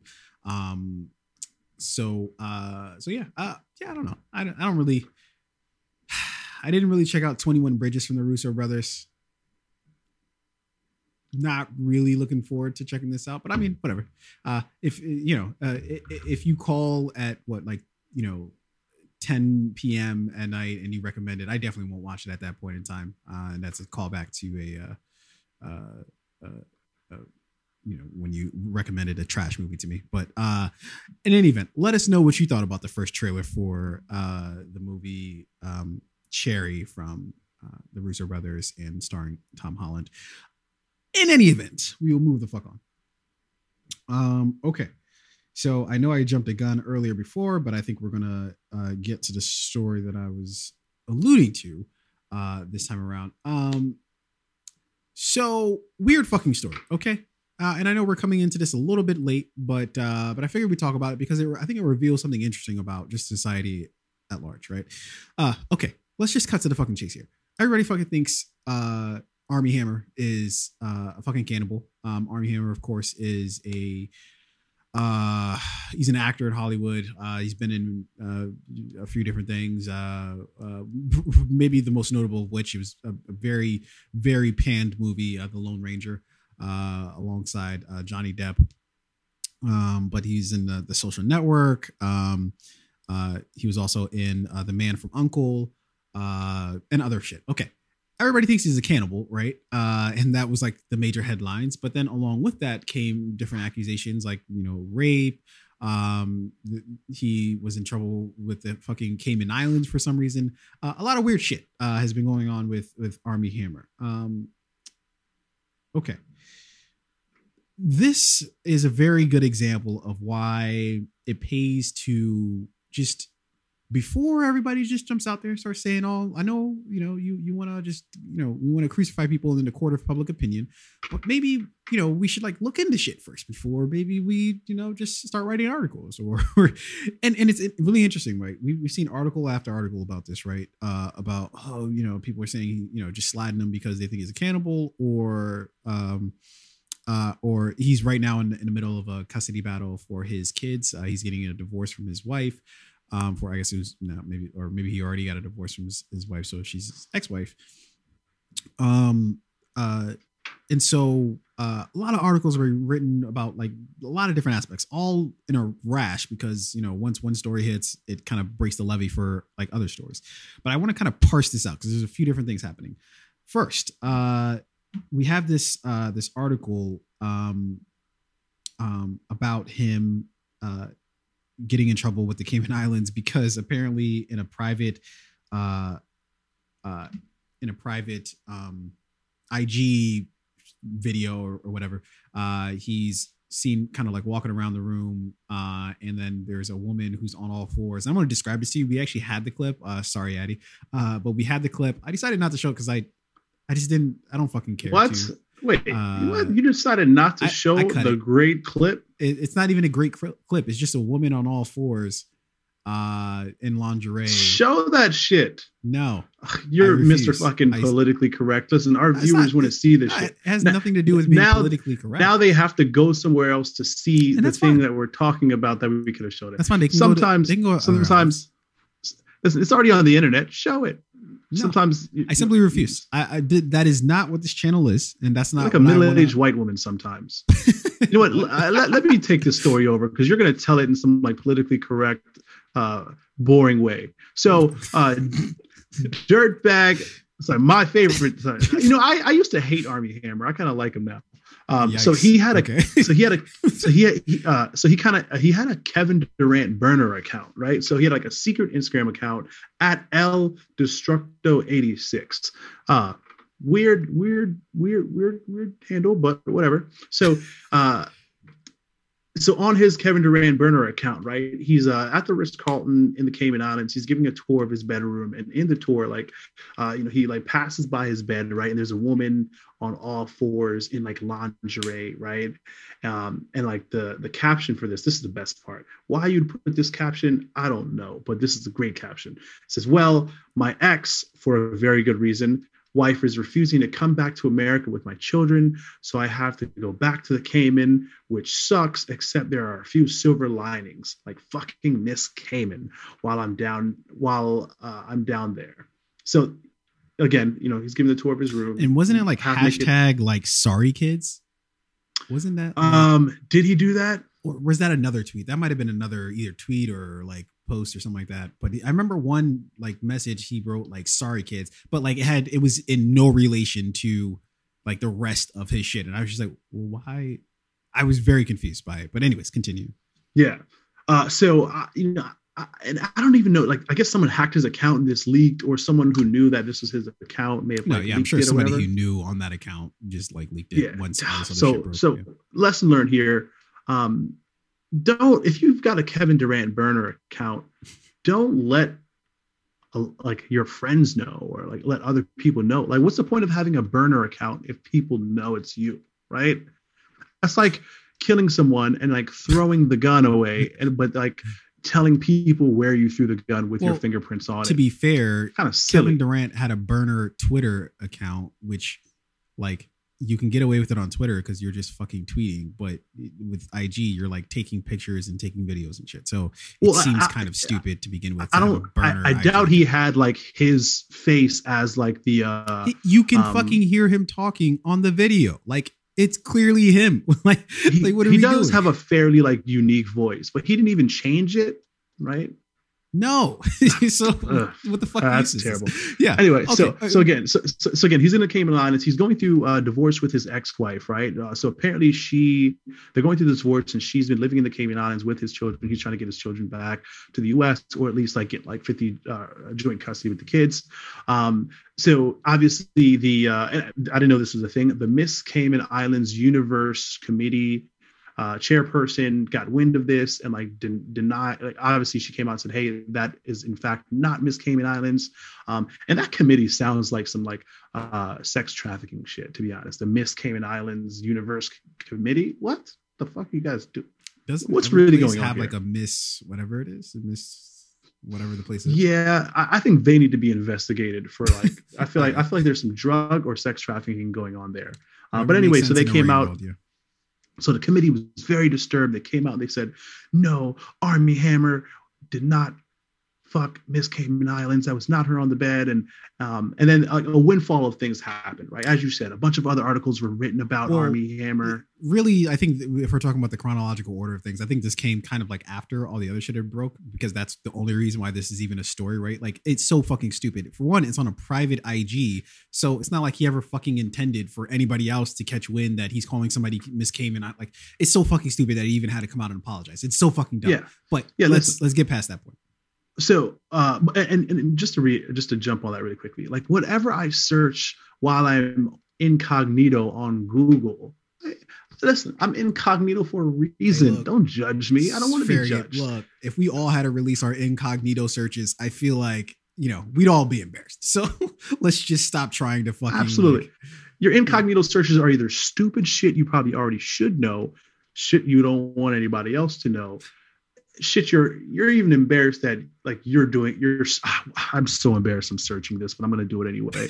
uh, and just a lot, a mountain of porn, right? Uh, so am I judging Armie Hammer for this? No, this is like a non-story that somebody got a window of. They're like, fuck, my editor needs me to write a story Yeah. about something. So, so I, I like what you Armie said Hammer there. story. This this is for sure a non-story, but that's why I don't necessarily want to focus on that. I feel, I feel like that's the most irrelevant part of the story, right? Uh, the most relevant part, or and I'm going to get to this. I'm going to build a case here. Okay, I know he said this is going to be boring, yeah, but follow me here. Okay, so he gets dropped from this movie with J Lo, right? Uh, that he's doing. Um, Shotgun. Well, I think he actually chose to. Uh, or he, he dropped out. He dropped out of the Yeah. movie and is being replaced by somebody who kind of looks vaguely like him, right? Josh Duhamel. Josh Uh, Duhamel, uh, yeah. uh, Isn't that Fergie's ex-husband? Yeah, Fer- Fergie's scraps. uh, sorry, sorry. I don't have anything against Josh Duhamel. I just thought it was a funny bar. Um, uh, all because uh, of this cannibalism thing, right? That these text messages or IG chat, whatever the fuck you call it, IG live, I don't, whatever the fuck you call the thing on IG that you direct message, DM, right, on IG or Twitter, whatever the fuck the You know what it's was- called. I have no idea. Um, uh, so uh, it's because of this this cannibalism thing, right?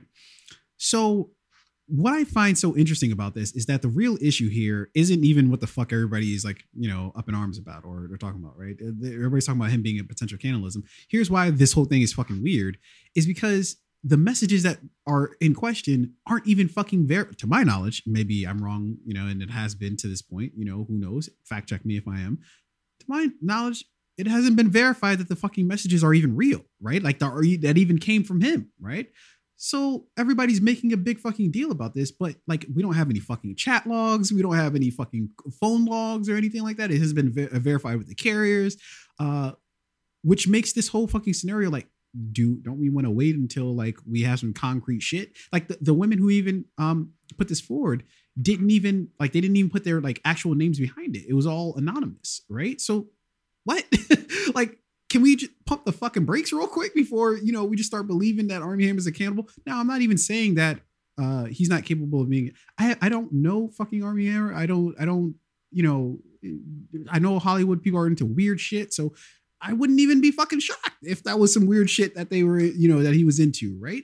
I'm just Listen, saying, as long like, as he's not eating kids or black people, well, he said, care. they say he might be a cannibal, so uh, we don't know what he's eating exactly. But you know, I'm Well, yeah, listen, like I- like I said, as long as it's not children or black people, Jesus Christ. All right, Either some- way. some some old Latino person is like Jesus. All right, fuck, cool. I guess. fuck. What the fuck? I don't know anybody in the Cayman Islands. Have at it, Armie. Oh, Jesus. Uh, um, okay.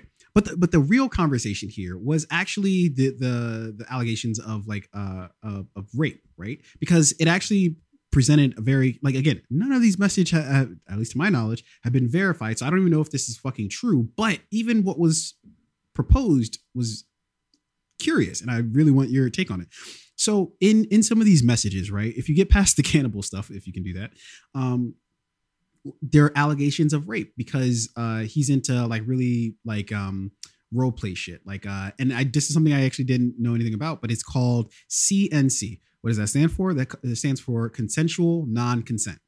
Mhm. what that means is uh basically you role play where um uh you pretend as if and i don't you know know who's who in this scenario but uh you pretend as if you really are trying to take advantage of the other person and they act as if you actually are but you guys understand that this is not an actual thing um and that you're just playing roles right?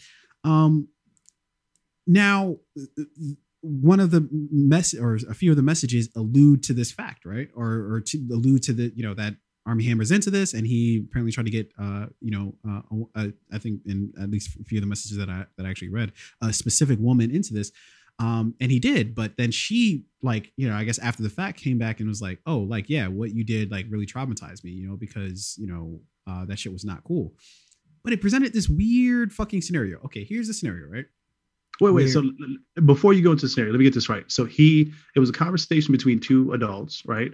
Um, where he said, "Hey, I'm into this. This is something I want to try. This is something I want to do," and then they consented to it. They did it, and then she came back and said, "Hey, I actually didn't like that, and I'm traumatized now."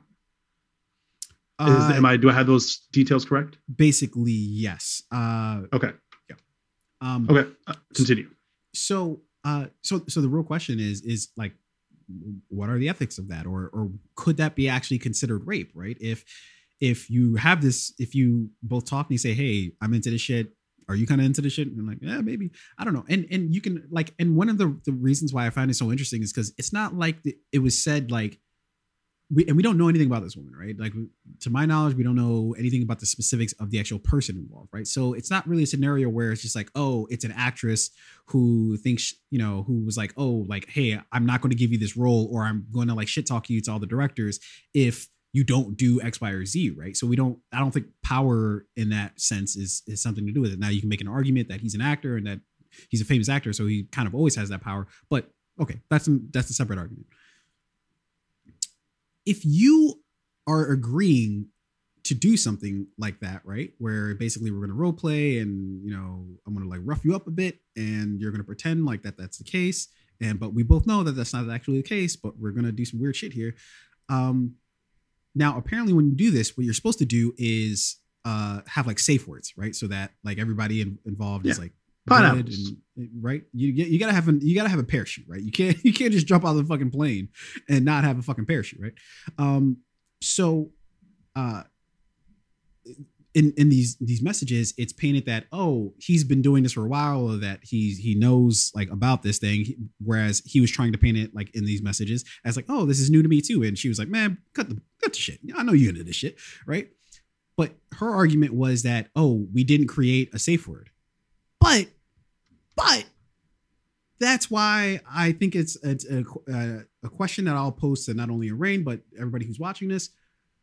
What are the fucking ethics of that, right? Because if So- is it so- is it really hold on hold on hold on right before you jump in, is it really the person's responsibility who's like, hey, are you into this shit? And if you say yes, but if you yourself don't think, hey, let's create some sort of how am I going to know that like how how am I going to be able to tell let you know that we're going too far, that this shit is going getting out of control? Because if not, if we don't have like a safe word or anything like that, then no shit, we're gonna fucking run into a scenario where you're gonna be like traumatized or some shit. Like, what what did you what did you think was going to be? Like literally, like what did you think what else would happen in that scenario? There's nothing else that's going to happen because he's eventually going to do some shit that's going to be like wild or do some shit that might in that moment be like, whoa, whoa, whoa, I didn't know it was going to be like this, you know? And then you have no other way to be like, no, no, for real, stop what the fuck you're doing. You know, this is not cool. Did you not think about that ahead of time? And yeah, and is that completely on him? That like was that his responsibility? Like, yeah, he, he's probably a full on piece of shit for trying to convince people to do shit like this. But it's a weird scenario. I, I mean, like- no. So, so, so I gotta, I gotta stop you there because I don't think you're a piece of shit for trying to uh, convince someone to be Come on, come on, come on, come on, open-minded. Come on, we're not, we're not, we're not, we're not children here. He's, he's a piece of shit. You know why? Because Why? you, you know, your, your purpose. Like, come on, we, we know these. And look, I don't know any, I don't even know if any of this shit is true. But whether it's Armie Hammer or people, So, so we don't know if this is true. listen, but he's listen, a piece listen, of listen, shit? listen, listen to what I'm saying to you. The, uh, if we're to, to, to accept that any of this is the reason why I'm asking the question is because I'm like in this scenario, right? But if you're a person who's trying to persuade somebody who hasn't done it before into it, right? And you like there are people who actually are knowledgeable about this and are really into it, and this is their shit, right? But you're not going after them. You're going after the person who doesn't know shit about this. Yeah, you're a piece of shit because you you're like you're and especially if you know what the rules are, like you know, you know, you're supposed to come up with the fucking, you know, uh uh a safe word or some shit, but you don't. And that's why you go get somebody who doesn't know anything about it, right? Because you're like, hey, I hope you don't. I'm going to tell you about this weird kinky shit. I'm going to hope you don't have any experience with it, and we're not going to come up with a word. So if I do some shit, it's like real, kind of, you know, in a way. I'm And sorry. even if you I, I, I got. I, I disagree strongly, so I got to jump in here because that doesn't make you a piece of shit. Like if you like something, right? If he likes uh like role playing, like rape scenes, right? And if I if it's like, hey, I like this thing, and you may not have done it before, I like it, and I would love to like try it with you. I know this is your first time doing this, but like you know, let's. Right, if- think if you can- carefully about what you're Wait, about to wait, say. yeah. Think I, I, I don't give a fuck about what anybody thinks about what I'm about to say. If I know I like this thing and I'm trying to convince you to do this thing, and I, I explain it to you, we talk about it, and we two consenting adults agree to this thing, then like, and is so long as nothing happens that like you had How no would you- idea. The very So- easy question to that is how would you? So, how would today- anybody know in that scenario? today, listen, I'm trying to. a lot of because this is a very like sensitive subject and a Mm-hmm. lot of people like it's still a very taboo thing for a lot of people like people will do like what you're doing right like you'll, you'll jump in and you'll ask a lot of questions right and but like people don't do enough listening right so yes how how does somebody doing anything for the first time know what the uh you know like what the limits should be right? Now should Armie maybe have said like hey let, let's create a safe word to if you feel uncomfortable at any point in time maybe we like um maybe maybe we use this word and we stop right? Should he have? Yes. Does that make him a dirtbag because, he didn't? I wouldn't necessarily say that. Like if we're in a situation and we're like hey let's try this thing and and you want to try it and i want to try it and we agree to it and we just do it like you know maybe Armie didn't know that there needed to be a safe word. Maybe he's like because not everybody has the same rules. Not some people may not even want a safe word. Some people may just want to just en- enjoy the full experience. Uh, Uh, so if we if like and again we don't know all the details we don't even know if any of this is true so no, to just no, say, no, no. But but again, I okay, okay. Follow me on this. so so if we know nothing is true how are we going to label somebody a dirtbag like let's Okay. actually fact find Follow- and discover absolutely. But if you're label wh- what's so interesting though is you're saying like, hey, like maybe you should like listen, right? But if you're if you're actually listening to the actual words that I'm saying, right? Mhm. What I said was if we are to accept the scenario is true. I didn't say Armie Hammer's a complete dirtbag just off top. If we were to accept that the scenario is true, right? That's where I'm you definitely said Armie Hammer's a dirtbag No, and then I- you said either way, whether I said it before or after, if we are to accept the scenario is true, then yeah, he is a dirtbag, right? Because you're then purposely going out and finding people where you've done this shit before. Clearly, you fucking done it before because multiple women, apparently, according to these un, you know, these unsubstantiated uh, uh, leaks or whatever, that it's multiple women now that are coming back and saying that he's he's he's done shit like this this to them, right? Um, uh, uh, clearly, you've done this before, and you're going after women who you uh, who you know don't really like know exactly what you're talking about, but they're like, oh, all right, if you're in some weird shit, cool, like I'll experiment, whatever. But they don't know enough about it to be like immediately be like, oh, this is what we need to do. There are people who are well trained, where like well aware of all this shit, but you distinctly push them to the side in favor of these other women. Yes, that's what makes you a piece of shit. If we were are to accept any of this is true, I'm saying that up front. I'm de- and you're Yeah, getting sure. hung Okay, up on a so- weird on a weird like caveat there. I'm not So I'm not if we you're, were- you're you're immediately coming to his defense because you're like, oh No, no, no, he's so not I'm- a I'm piece not- of shit because he's if I, let me let me I'm not saying. coming to Armie me- Hammer's defense. Let me let me let me finish what I'm saying. You're I already know where you're going. fair enough. Let me go there first. Uh, but Hurry up and uh, get there. You're you're immediately coming to his defense because it's like you know you're like oh like well we shouldn't shame somebody who has kinks and everything. That's not what I'm talking about. I'm not talking about shaming kinks.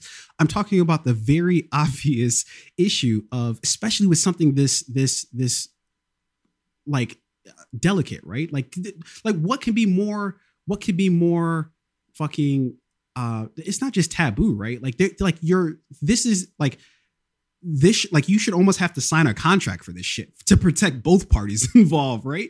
Because th- that's such an easy way for both people to get fucking tripped up, right? Both for the person who's, you know, doing this to somebody as well as somebody who's essentially taking it all in, right? It's easy for the person who's doing it to be caught up and then the, the person who you're doing it to say afterwards, "Oh, you actually raped me," right? Because then is like, "Shit, like we said all this shit. You said you didn't want it, like all that shit, right? So if we don't have it in writing, we don't have it in text messages, then fuck, I look crazy then, right? And I look, I actually did do it, right? But if you're if you're a person taking it all in, well, you know, uh, then what if something happens where it actually does trigger something in you? You're like, whoa, whoa, whoa, it's too much for me, too much for me, right? If you don't have a fucking safe word, then yeah, like you you like you're it's it's almost guaranteed to fucking happen, you know. Um, and so I'm saying he's a piece of shit. If all this is true, uh, he would be a piece of shit for that reason, right? That yeah, of course you're a person who's done this repeatedly, and you clearly know that you should have a safe word, but yet you don't.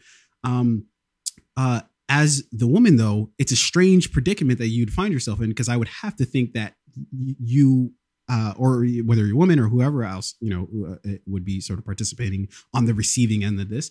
You have to like, I can't think you're that like daft to think that like, oh, like like especially with something that's crazy, it's just like, yo, of course we would need it. So like that's immediately where my mind would go is just like, oh, how are we gonna know if you should go too far? Like how would how would we'd have to our, our communication has to be top notch because if shit goes even a little bit of sideways, it's going to go, it's going to be a lot sideways, you know, in, in that case. So yeah, I, I I don't know what the fucking the, the ethics on that are, but I'm curious to see, you know, what everybody else thinks. What do you guys? That that's the real fuck what we think it's what the audience thinks. Uh, what do you what do you guys uh, uh, think of that scenario? K- kind of like fuck this whole Armie Hammer situation. I don't know what the fuck's true in that situation. I don't know what's not. Until I see some call logs or some shit, I'm not going to throw the dude under the bus. Also, I don't give a shit. So if he actually did the shit, fuck him. But you know, I don't know yet. We will yet to be yeah, seen. uh, th- there's a lot more we're gonna need to learn from this story in order to like pass judgment on Armie Hammer, um, because like what, is it? Uh, sexual non-consent thing, right? It is a lot of thing that a lot of people actually enjoy, right? And a lot of people do. I have no idea. This is Um, literally the first time I'm hearing of it. I have never No, heard of CNC before. Literally this day. Uh, So, consensual like- non-consent. Yeah so like i mean porn is a crazy it's a crazy thing right? It's like if you go on pornhub at any point in time do you know like what the and i always I always found this like fucking just weird. There are people out there who like it. For those people who like it you know kudos to you. For me it's fucking weird. Like if you go on pornhub like one of the top search categories are always like incest stuff or uh like sexual non-consent stuff right? Like rape stuff. And like for me it's just it's weird but it's a huge thing. A lot of people really like enjoy it right? Uh, but it's just a very taboo topic. And whenever you um speak about a taboo topic that you know typically involves like someone being violated right? And it's usually like the woman feels violated and then uh, we immediately uh, like demonize or uh, blame like the guy in the situation. But like you know consent is is is consent again unless you have a safe word and that safe word is like violated right but I, I feel like that's a like really like simplistic way of like reducing all of this. We're spending way too much time on this by the way but Yeah, yeah, way too um, much. uh, but but that's why i think you're you're kind of like it, that's like a re- reduced version of like what it is. Like it's not Well, just we like, have to reduce oh, it because we don't know anything about it. No no no. I'm saying for, forget Armie Hammer in the situation. I'm just talking about the actual scenario itself right? Uh, i'm not talking about vilifying him or not vilifying him. That's kind of like the irrelevant point. What the more curious thing is okay like if you in it like this goes beyond this in a weird way to me at least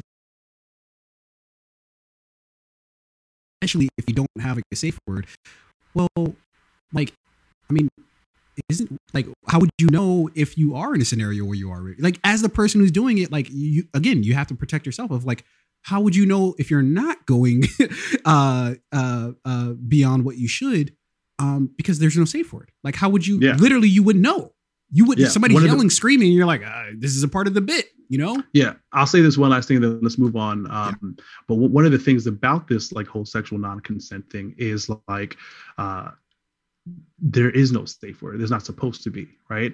No, Um, no, no. the- which- no, so, so no- this, this actually, so from the article that I read, uh, it was, it was coming from somebody who's like, I forget who, like, it was like somebody who does shit like this professionally. It was like, oh no, like that's, yes, that's like the, the first thing you have to fucking set up is an actual safe word because that's the only way that you actually have so that both parties don't get fucked up from it, right?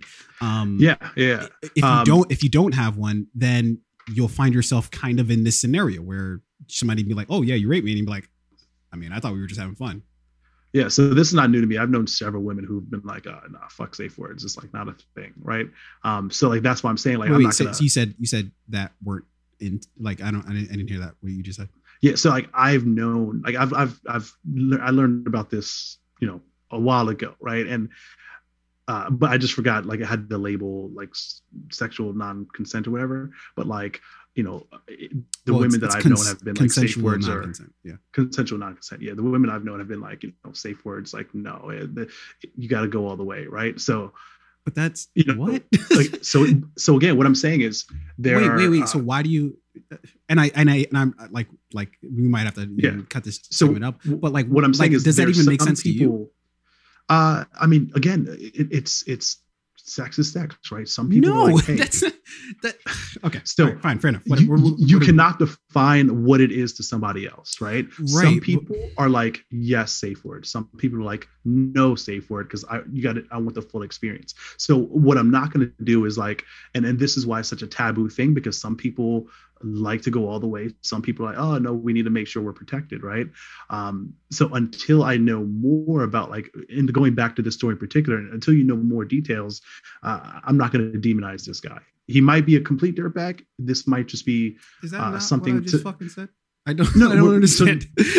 so we're not we're agreeing on this part but like there's a part of it that like i disagree with you about um because this to me could be like one of those aziz ansari things that we talked about earlier where like no, um, that's a completely fucking different scenario where it's, what i'm saying is it could be because we don't we don't know we don't have any details No. about this No, we just have like blind oh allegations I, I wish I could debate this with you more, but we don't have much time to. we just have blind allegations that's all we have no, for, again, forget about the Armie Hammer situation. Like just the concept that you're talking about, I think. Is yeah i said i'm getting back to the Armie Hammer thing right just so we can move on is that we have to learn more about this before we can like uh decide whether or not Armie Hammer is a bad guy Either way, let us know what you guys think in the comment section below. That's Uh, how we end one story and move on to the next. there we go.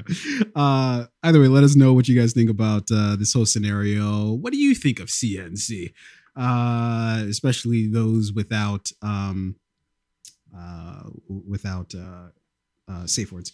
Uh, either way, um, we will move on to one of our last stories here. Um, so. Uh, this was an interesting story that I saw. Uh, it, it was an article. Um, uh, it was, it was an uh, article from Los Angeles Times. It basically talked about uh, this whole idea of like the streaming wars, right? And kind of what fucking streaming platforms are running into because of uh, the um, uh, because of there being way more streaming services. Uh, that leaves the door open for more cancellations because sometimes some series pops up on a random fucking you know uh, on a random uh, streaming service that you just literally need to get the one time um, yeah, to watch the series or movie or whatever the fuck it is, right? And then you cancel immediately because you're done with whatever the fucking thing is that you you wanted to watch.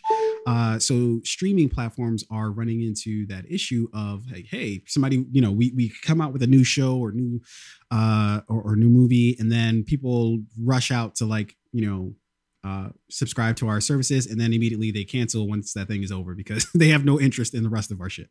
Uh, so what the fuck did they do? Um, uh, so instead of boring you with all the fucking details and stats like that, we'll just fucking talk about that shit. Uh, eventually, I want to get to kind of what our rosters are of our streaming services, uh, and and what our sort of like ride or die services are, and why I think it's you know this is why Netflix remains king of the hill. Um, but uh, but let me hear what you think about that, Arain, about this concept of uh, uh, uh, streaming services running into trouble because people rush out to go see some shit, uh, and so they sign up for you know, God knows I did that with um, HBO Max where I signed up for it, and then I immediately was like, you know, I'm canceling that shit immediately. Once once I have to fucking suffer through this stupid ass 1980 uh, Wonder Woman 1984, I am done with this shit. I'm canceling. Although I haven't canceled it yet, uh, just as a uh, as a side note. But uh, Same, yeah. But I will probably I think- I cancel think- it soon. I think Fabe signed up for HBO Max, and like if he hasn't yet, he better cancel that shit because it's just, it's just not worth it. Unless he's like, unless he wants it to be able to go back and watch like Game of Thrones again for like the fifth time. Yeah, um, I, but I've that's been on thinking him. about shit like that. You, you know what I went back and watched recently is uh, Batman uh, the animated series, which we'll actually talk about uh, a story about that uh, later on, or something related somewhat to that later on. Um, uh, but yeah, I've been kind of they got some they got some shit on there, but I don't think it's worth me paying like you know 10 whatever 10 15 dollars a month that I'm paying. No, fuck that. Uh, so I- so you know, I got the perfect story, right? Uh, the other day, I signed up for uh, Hulu uh, with the live TV streaming package, so I could watch the uh, Rams versus the Seahawks game. I think it was, um, and it was like it was sixty four dollars a month, but uh, you got like seven days free. You know, the sixty four dollar package is with, is with like uh, ESPN and National Geographic and live TV. Um, seven day free trial. If you cancel before that seventh day, you won't be billed that sixty four ninety nine. So I signed up for that shit. Watched my game, cancel that shit right away. I'm not paying sixty four ninety nine just to stream live TV. No, I can steal that some other way. Um, as a streaming service, like you gotta give them enough reason to stay. Uh, I think only two streaming services, in my opinion, have given me and given most users enough reason to consistently stay. Uh, and that's by having good quality, original, and like premium content. That's Hulu and Netflix. Um, so I, I, you know, again, I signed up for the Hulu thing and I canceled it, but I still kept like my uh, another downgraded version of Hulu that I had, the one for like twelve ninety nine a month. But that's through Disney Plus, so that comes with ESPN and uh, um, uh, Hulu. Like you know, like what streaming services are going to have to do now is like have a bundle that makes sense. Like, what is the additional offering? Like, what Yeah. what is the reason why I'm not going to cancel your shit right away? Yeah, you see, I think that's where I have to disagree. I don't think really it's even about like bundling shit together. Although, like, uh, the only way that I think that makes sense is not actually at the streaming services themselves, but it's in maybe like um like Sling or um like Roku. That's where I think is like the real shit because what I think they're going to have to do is partner, like, find a deal that works with all these streaming platforms. The first place to do this, I guarantee you, will be the most successful. Um, you know, uh, maybe for a cool 30 40 dollars a month you get literally netflix uh, um, amazon prime hulu uh, uh, apple tv plus um, uh whatever the fuck is out there right? Maybe you get some combination like maybe you get up to four or five streaming platforms right for a cool $30 a month right? But that's Um, not going to happen because that's like asking eight different companies to like partner with each That- other. uh, uh, but eventually they're all going to have to do this because eventually they're all going to get tired of people canceling their shit after watching you know whatever season of the show that they put out right? So eventually so honestly it might actually make them more money in order to do that right? That they might take less up front right in terms of but it, it'll be more consistent right? Instead of starting and stopping with uh you know with, with your streaming service based off of whatever content because that all that all that means is that literally every month they have to put out something new or every week they have to put out something new in order to keep you there for that particular month. And and that's just not i don't think that's a feast because for one you're not always going to be interested in everything that they put out right? That uh look i, I love the shit out of netflix but i I cannot tell you that I've watched everything that there is to watch on Netflix, right? They might it might be like maybe once twice a month that i really check something out uh specifically on netflix you know? Um you know so uh but anyways um so that's kind of what leads me to saying that's why fucking um netflix is fucking just sunning everybody else when it comes to the streaming game. Why?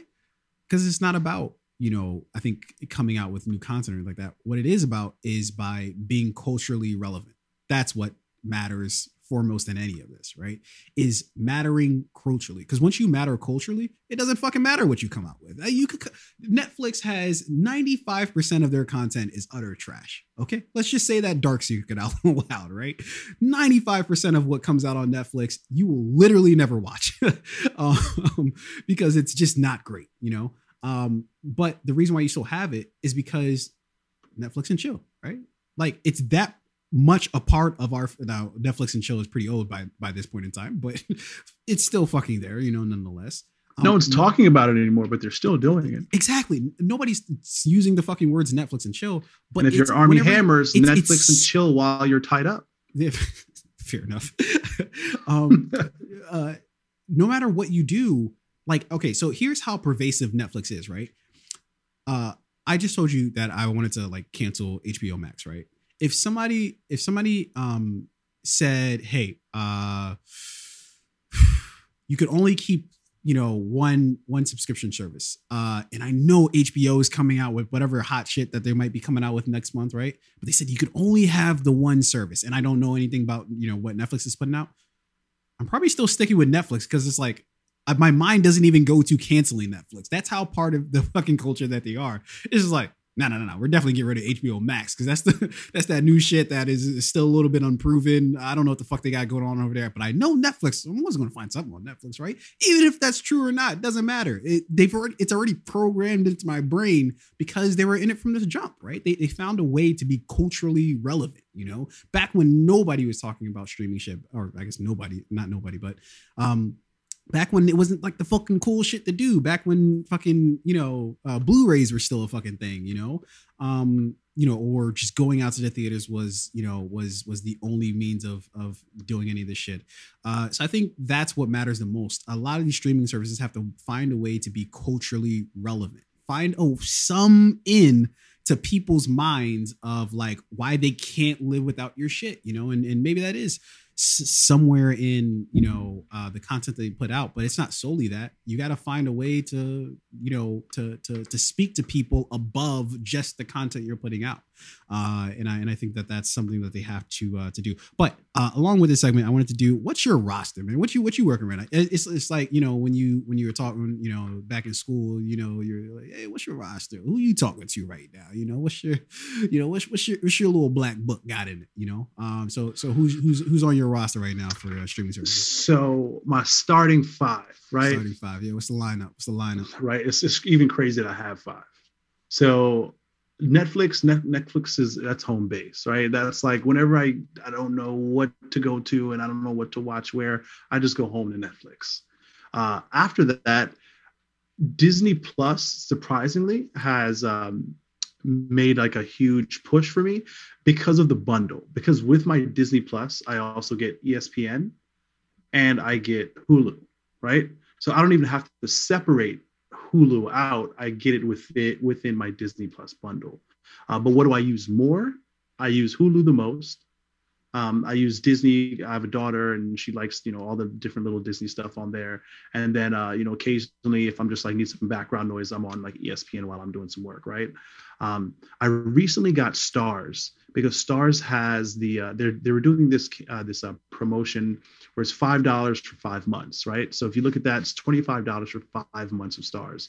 You get full access to all of their premium content, series, movies, whatever the fuck you want. That's a great fucking deal. Um, I wonder what the pricing will be like after those five months are up. Um, but you know, if I if in those five months, if I like find that like their content is worth it, their shows are worth it, um, and there are a lot of new shows coming out on Starz in like I think in the next five months I'm going to want to watch. I may I may actually end up keeping it. Um, aside from that, you know, I'm I'm logged into my sister's Amazon Prime account. I don't really use that too much. Mm. Um, and then I think I, I had another one recently that I that I canceled. Oh no, I've got Apple TV Plus, uh, which is almost cancel time for that motherfucker. Uh, February 3rd. I got it marked on my calendar to cancel it February 2nd. I don't need that shit. I got it free for a year when I got my iPhone 11. Uh, so that shit's getting out of there. Yeah. what about you? What do you got? Okay. Uh my my my starting five, my lineup. Okay. Netflix clearly, right? Like we what are we gonna do? Cancel Netflix? No, can't do that. Um uh, my next up from that is uh it will have to be Amazon Prime. I think they put out on the low, they pull out quality content, I think, on Amazon Prime, you know. Um, at times, I haven't watched all their stuff, and even sometimes I've checked out some stuff where I'm like, yeah, no, that was I could have missed that. But they do. I think they they they take selective shots that are are pretty good shots, you know. Um, then I I'll, I'll go to Hulu um, because I think again every now and then they might put out something hot, but they're kind of like the stepchild to like everybody else, right? Like they don't really.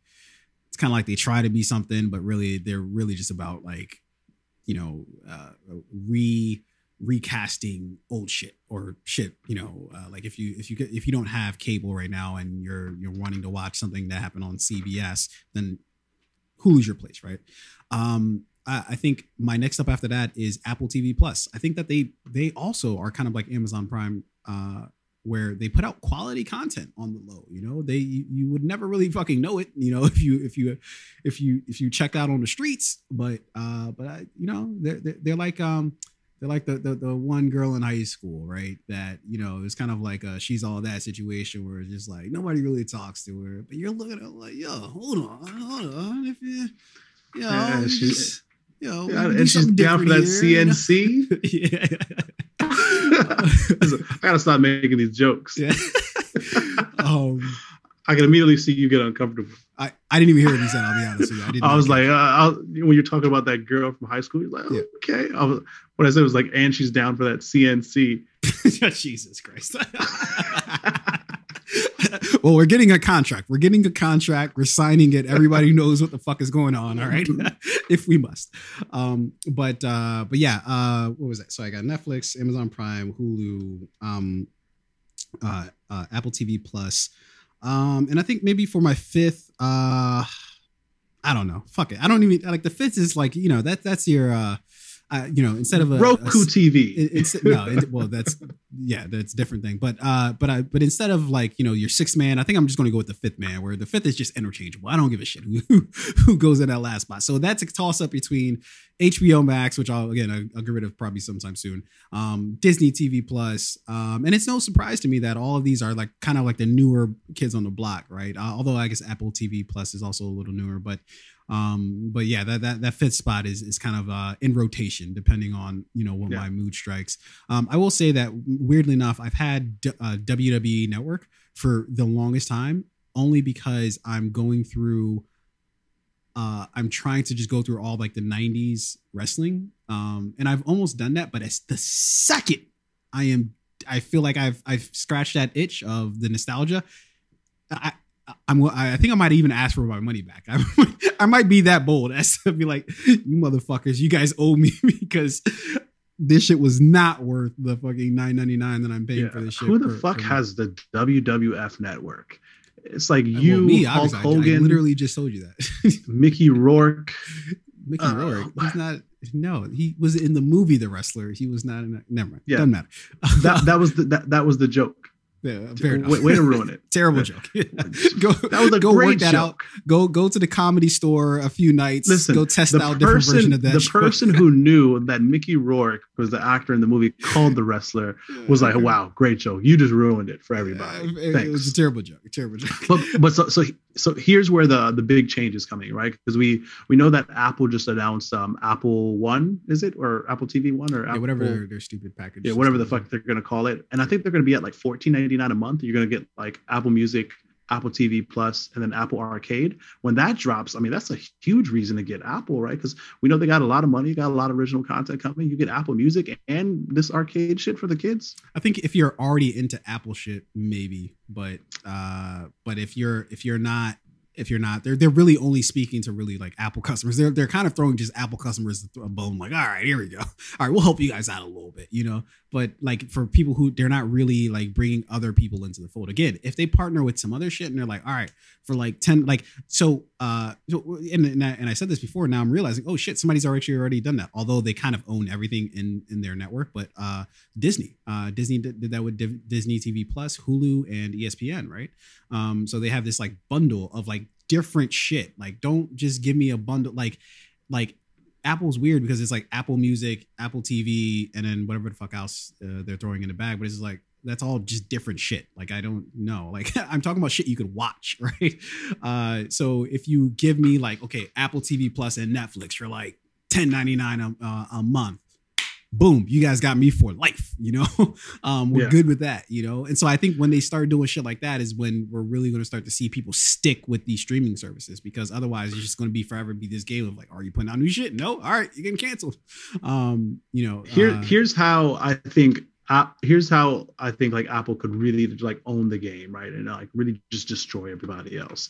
If Apple were to partner with Chipotle, right, so I could get so if I have Apple One, right, I could get double meat at no additional charge on my burrito or on my burrito bowl. But I have to cancel Netflix, Disney Plus, and all of that. sh- I would do it. I would 100%. Uh, well, you do it for just for that, for that, uh, for that night or for that meal. No, listen, I'm gonna eat. I'm gonna be eating Chipotle for the rest of my life. Okay, I know that now. So if you're gonna give me double meat at no additional charge, but I gotta cancel all that other shit, I'm just gonna watch whatever's on Apple TV and, and start reading books. Okay, Sure. going back to basics because that double meat and free guac. Yeah. Let's get it. Yeah. You're, definitely That- not reading any books for that matter, but, uh, uh, but, um, you doubt me. uh, but interesting enough, somebody's actually already doing this. I think it was like fucking Who? either it was either Papa John's or Domino's Pizza, Hut, one of those places that was like, oh, like if you sign up for our shit, you get like a month free of like, or you get like a discount on like some whack ass streaming service that nobody wants to actually partake in. Um, Quibi. but it, yeah, it was probably yeah, no, Quibi's like fucking. It- it- it was around the time- it doesn't exist anymore. Or I think that happened know. around that time. Remember the old Papa John's CEO, like uh, John Raff- Schaffner, right? I think it was on that conference call. So remember the old Papa John CEO? He got in trouble on that conference call. Yeah, did they introduce it? On, yeah, like, They hey, guys. partnered with Quibi, and he was like, "Yeah, we're gonna do this thing with Quibi where you get free pizza, but like no black people." Yeah. And, got- and by the way, and by the way, you niggas aren't allowed in my house. yeah. like this is one night in Miami.